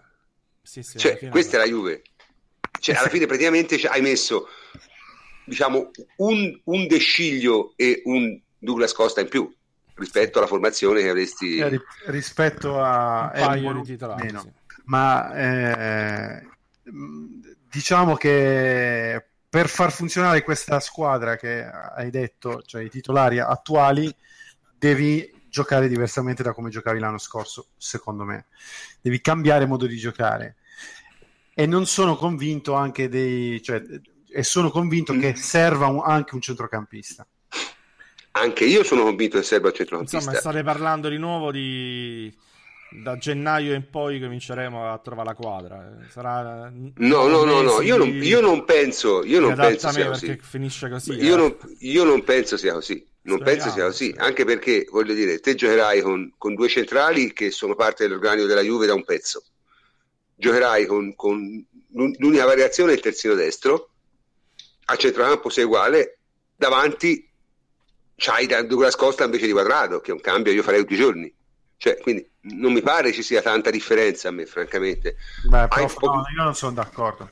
Cioè, te, tu dici che non c'è differenza tra eh, Bonucci, Alves, e Douglas Costa, De Sciglio e eh, Benatia o, o Rugani. Io dico, che, io dico che con come ha giocato l'anno scorso, ma questa secondo me... Funzionare, eh, io credo che intendesse no, no, no, no. Nella, nel conoscersi come squadra, eccetera, poi come, come qualità. Ba, ragazzi, ba, ba, cioè, conoscersi come squadra.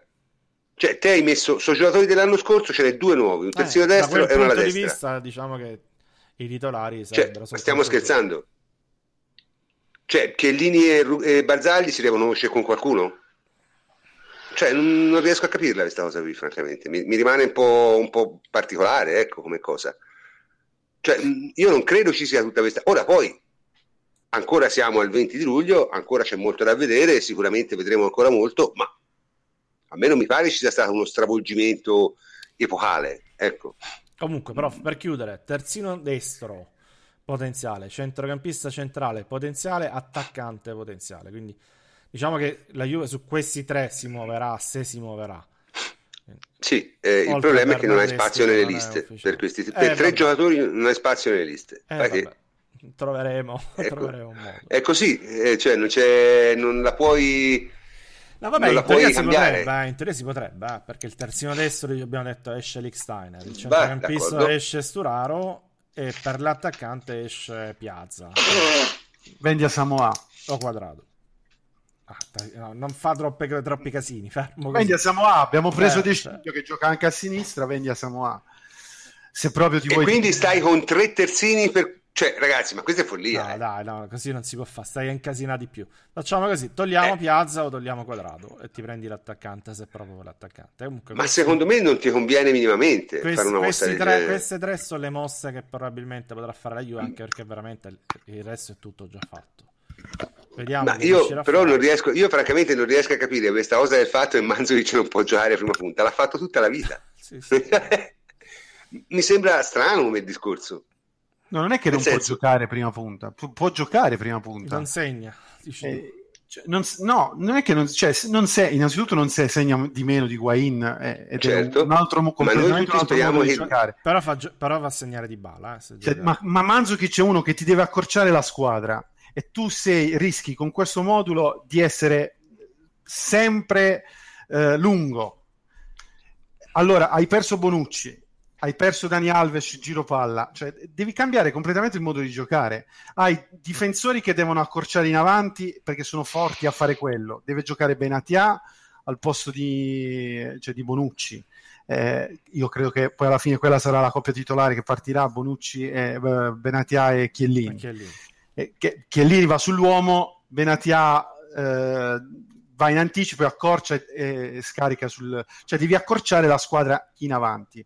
Manzuki c'è uno che deve uscire dall'area di rigore e non la deve riempire per farti giocare, per farti giocare bene Di Bala. Infatti uh, Di Bala ha giocato benissimo con Mandzukic quando hanno fatto loro due le punte, quando giocavamo con i quattro centrocampisti, eh, quando c'era Pogba, eccetera. Eh, quindi cambia completamente il modo di giocare. Quindi cioè, questo 4-2-3-1 costruito in quest'altro modo, non lo so, ci sono delle, dei punti interrogativi secondo me. Ma io, io francamente la vedo parecchio meno. Per Allegri, ah, per, per, vedo... ad, oggi, ad, oggi, per me la Juve cioè, è inferiore alla squadra che ha giocato la finale.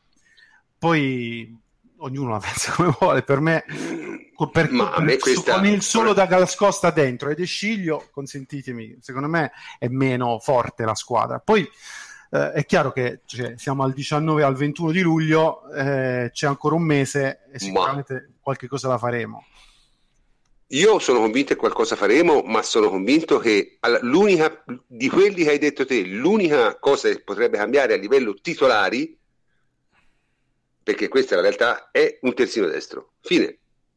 Perché poi tutti quegli altri a livello di titolari sì, sì, sì, sono quelli. Di riserva, parliamo di riserva, gli altri. Sono quelli. Cioè, l'unico, l'unico, perché poi non puoi pensare che c'è Douglas Costa non fa il titolare? No, no, assolutamente. Costa fa titolare tutta la vita. Eh, certo. Ma eh, Pjanic e Chedira non fanno titolari? Eh, Manzukic, eh, Dybala e, e Guaini non fanno titolari? Quindi che cosa cambia rispetto alla finale? Alla, rispetto alla finale del, del, del eh, contro il, il, il Real hai... per dire cioè, la squadra che ha giocato la Champions e che è arrivata in Champions. Eh, sì la squadra che ha giocato la Champions c'hai Douglas Costa in più Daniel Alves in meno. È Bonucci in meno. È, è, un Bonucci in meno sì, è Bonucci in meno sì. eh, non è poco secondo me. Ne, secondo me come ne, nell'economia Bonucci nell'economia del gioco centrocampisti è una cosa. Senza Bonucci ti serve un altro tipo di centrocampista io la, la penso che perché io, la, è uno io che credo, avanti io, io credo che non sia assolutamente così, anzi penso che una delle ragioni per cui Bonucci è andato via è proprio perché non era più centrale nel gioco della Juve, molto semplicemente, non lo era. No.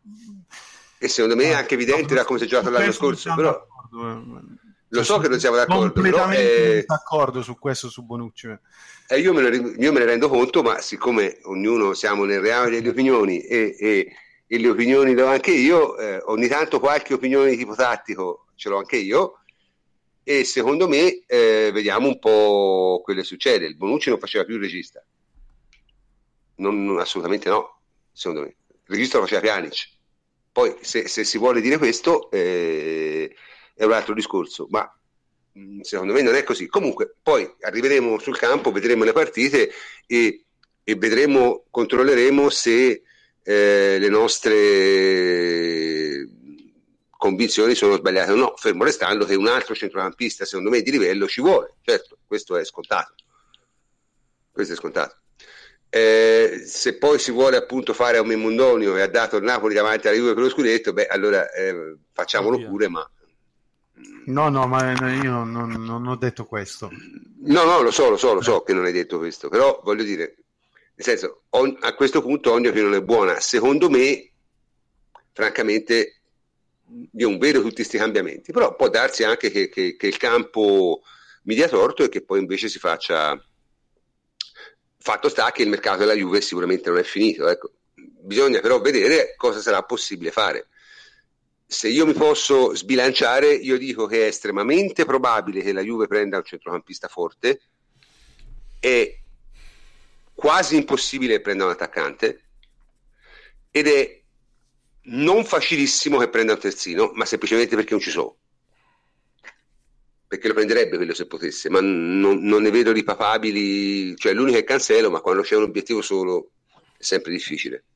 Quindi se, questa è la, mia, è la mia diagnosi. Possiamo dire che il centrocampista ce lo aspettiamo? Il centrocampista ce lo aspettiamo tutti, certo. Il centrocampista ce lo aspettiamo tutti, un centrocampista possa essere dello stesso livello di Chiedita Pianic e Marchisio. Io il nome ce l'ho anche, ma eh, a me piace personalmente Matic, io prenderei Matic subito, però mh, mm, anche Emre Can, eh, anche Emre Can, però Matic è più di garanzia sicuramente di Emre Can.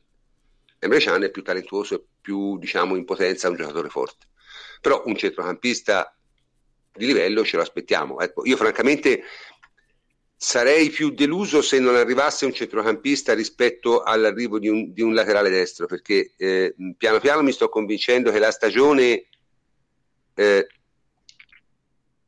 a livello di difensori con Licksteiner e De Sciglio la puoi anche fare. Senza un altro centrocampista di livello potresti andare in difficoltà. Dovresti andare in difficoltà. Questa è la mia idea. Non so se voi... in tutto questo... No, ma in tutto questo, prof, è essenziale una cosa che hai detto prima, en passant, ma secondo me va sottolineata, che spesso molti chiedono, tu chi prenderesti? Non è proprio questa la domanda, perché io chi prenderei? No. Se uno chiede a me, dice io prenderei Tilemas, ma il concetto è avrei preso Tilemas. Il concetto è noi dobbiamo sempre pensare a quello che è, è razionale e, e, che è nei binari di quello che la Juve sta facendo e ha idea di poter fare da un punto di vista tecnico. Cioè, eh, se domani uno mi dice guarda che la Juve è interessata a Neymar, non, non dico di no per una questione di, di, di cifre, eh, anche no, no, certo. ma perché un profilo come quello di Neymar, la Juve non so come dire, non lo ha mai cercato in questi, no, in questi tempi. No. Mentre se uno mi dice eh, un profilo eh, come quello di, di Matic, eh, la Juve non ha fatto altro che cercare profili come quello di Matic. Quindi anche lì, a prescindere da quelle che possono essere le, le, le preferenze personali, non si può astrarre e prescindere da quelle che sono le idee che, più o meno chiare che la Juve ci ha mostrato in questi, in questi mesi, in questi anni.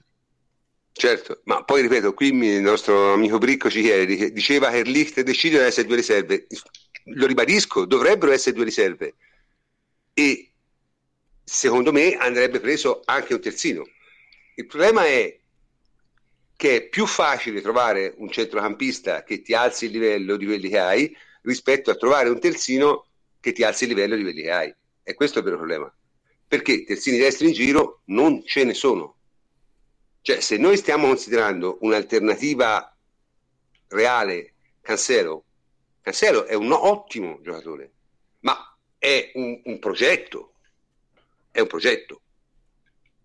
Cioè, non è un giocatore che, che, che puoi considerare pronto per la Serie A. Cioè, la cosa drammatica è che se noi prendiamo Cancelo i primi tre mesi gioca sempre Ciglio e questo è bene capirlo subito ma non perché eh, Allegri sia particolarmente scemo perché eh, è semplicemente perché un giocatore come Cancelo prima di capire dov'è ci mette due mesi quindi eh, l'ideale sarebbe un giocatore come Matic terzino destro. Ma non ce ne sono. Ma non ce ne sono. E questo è il problema. Chiaro? Quindi questo, questo, è il mio auspicio, ecco, diciamo, questo è il mio auspicio, io vedremo che cosa ci riserva il mercato, Noi, questa è la nostra, e questo lo dico ai nostri ascoltatori, perché adesso chiudiamo, siamo andati lunghissimi, eh, è la nostra penultima puntata, ci faremo ancora una puntata la settimana prossima, che è eh, venerdì eh, 28 luglio, dopodiché come al solito entreremo in ferie e eh, ci rivedremo dopo la prima giornata di campionato perché noi la Supercoppa italiana francamente la consideriamo il trofeo più inutile dell'universo e quindi non, non siamo neanche tanto interessati. Eh sì, insomma, nel senso, mh, abbiamo diritto anche noi alle nostre tre settimane di ferie, come si suole dire, anche perché è stata una stagione impegnativa e ci siamo divertiti molto, ma siamo anche tutti un po' stanchi, ecco forse. Quindi eh, anche per stasera abbiamo finito, saluto i miei complici a partire dal plenipotenziario Antonio Corsa, ciao Antonio. Ciao prof, alla prossima. Alla prossima. Davide Terluzzi, ciao Davide. Ciao prof e buonanotte a tutti. Francesco Napoli, ciao Francesco. Io vi saluto tutti anche per la prossima stagione, cioè fino alla prossima stagione perché venerdì 28 avrò altri impegni. Quindi eh non... sì, avrai impegni sì, di natura un po' più importanti. Sei, sei convinto, sei convinto. Ti faremo, ti, faremo, ti faremo, i nostri auguri in trasmissione o le nostre condoglianze, dipende, dipende, da, da... dipende da come lo si vuole interpretare. Dipende da come lo si vuole vuole interpretare. faremo una ma- un omaggio parlando di gnocche in radio nel, sì, nel sì, cazzeggio, esatto. dai. Visto sì. che io non ne potrò più parlare, eh, lo facciamo quindi... noi. No, eh, non ne potrai più parlare pubblicamente, è un discorso diverso. Eh, es- esatto, grazie per la bella stagione, ci risentiamo per la prossima. Ciao Francesco. E infine saluto Enrico Ferrari, ciao Enrico. Buonanotte a tutti. Buonanotte, allora eh, stasera siamo andati lunghissimi, ma è stata una trasmissione estremamente dibattuta e divertente. Eh, comunque, per l'ennesima volta, sono il professor Cantor e vi saluto. Buonanotte a tutti.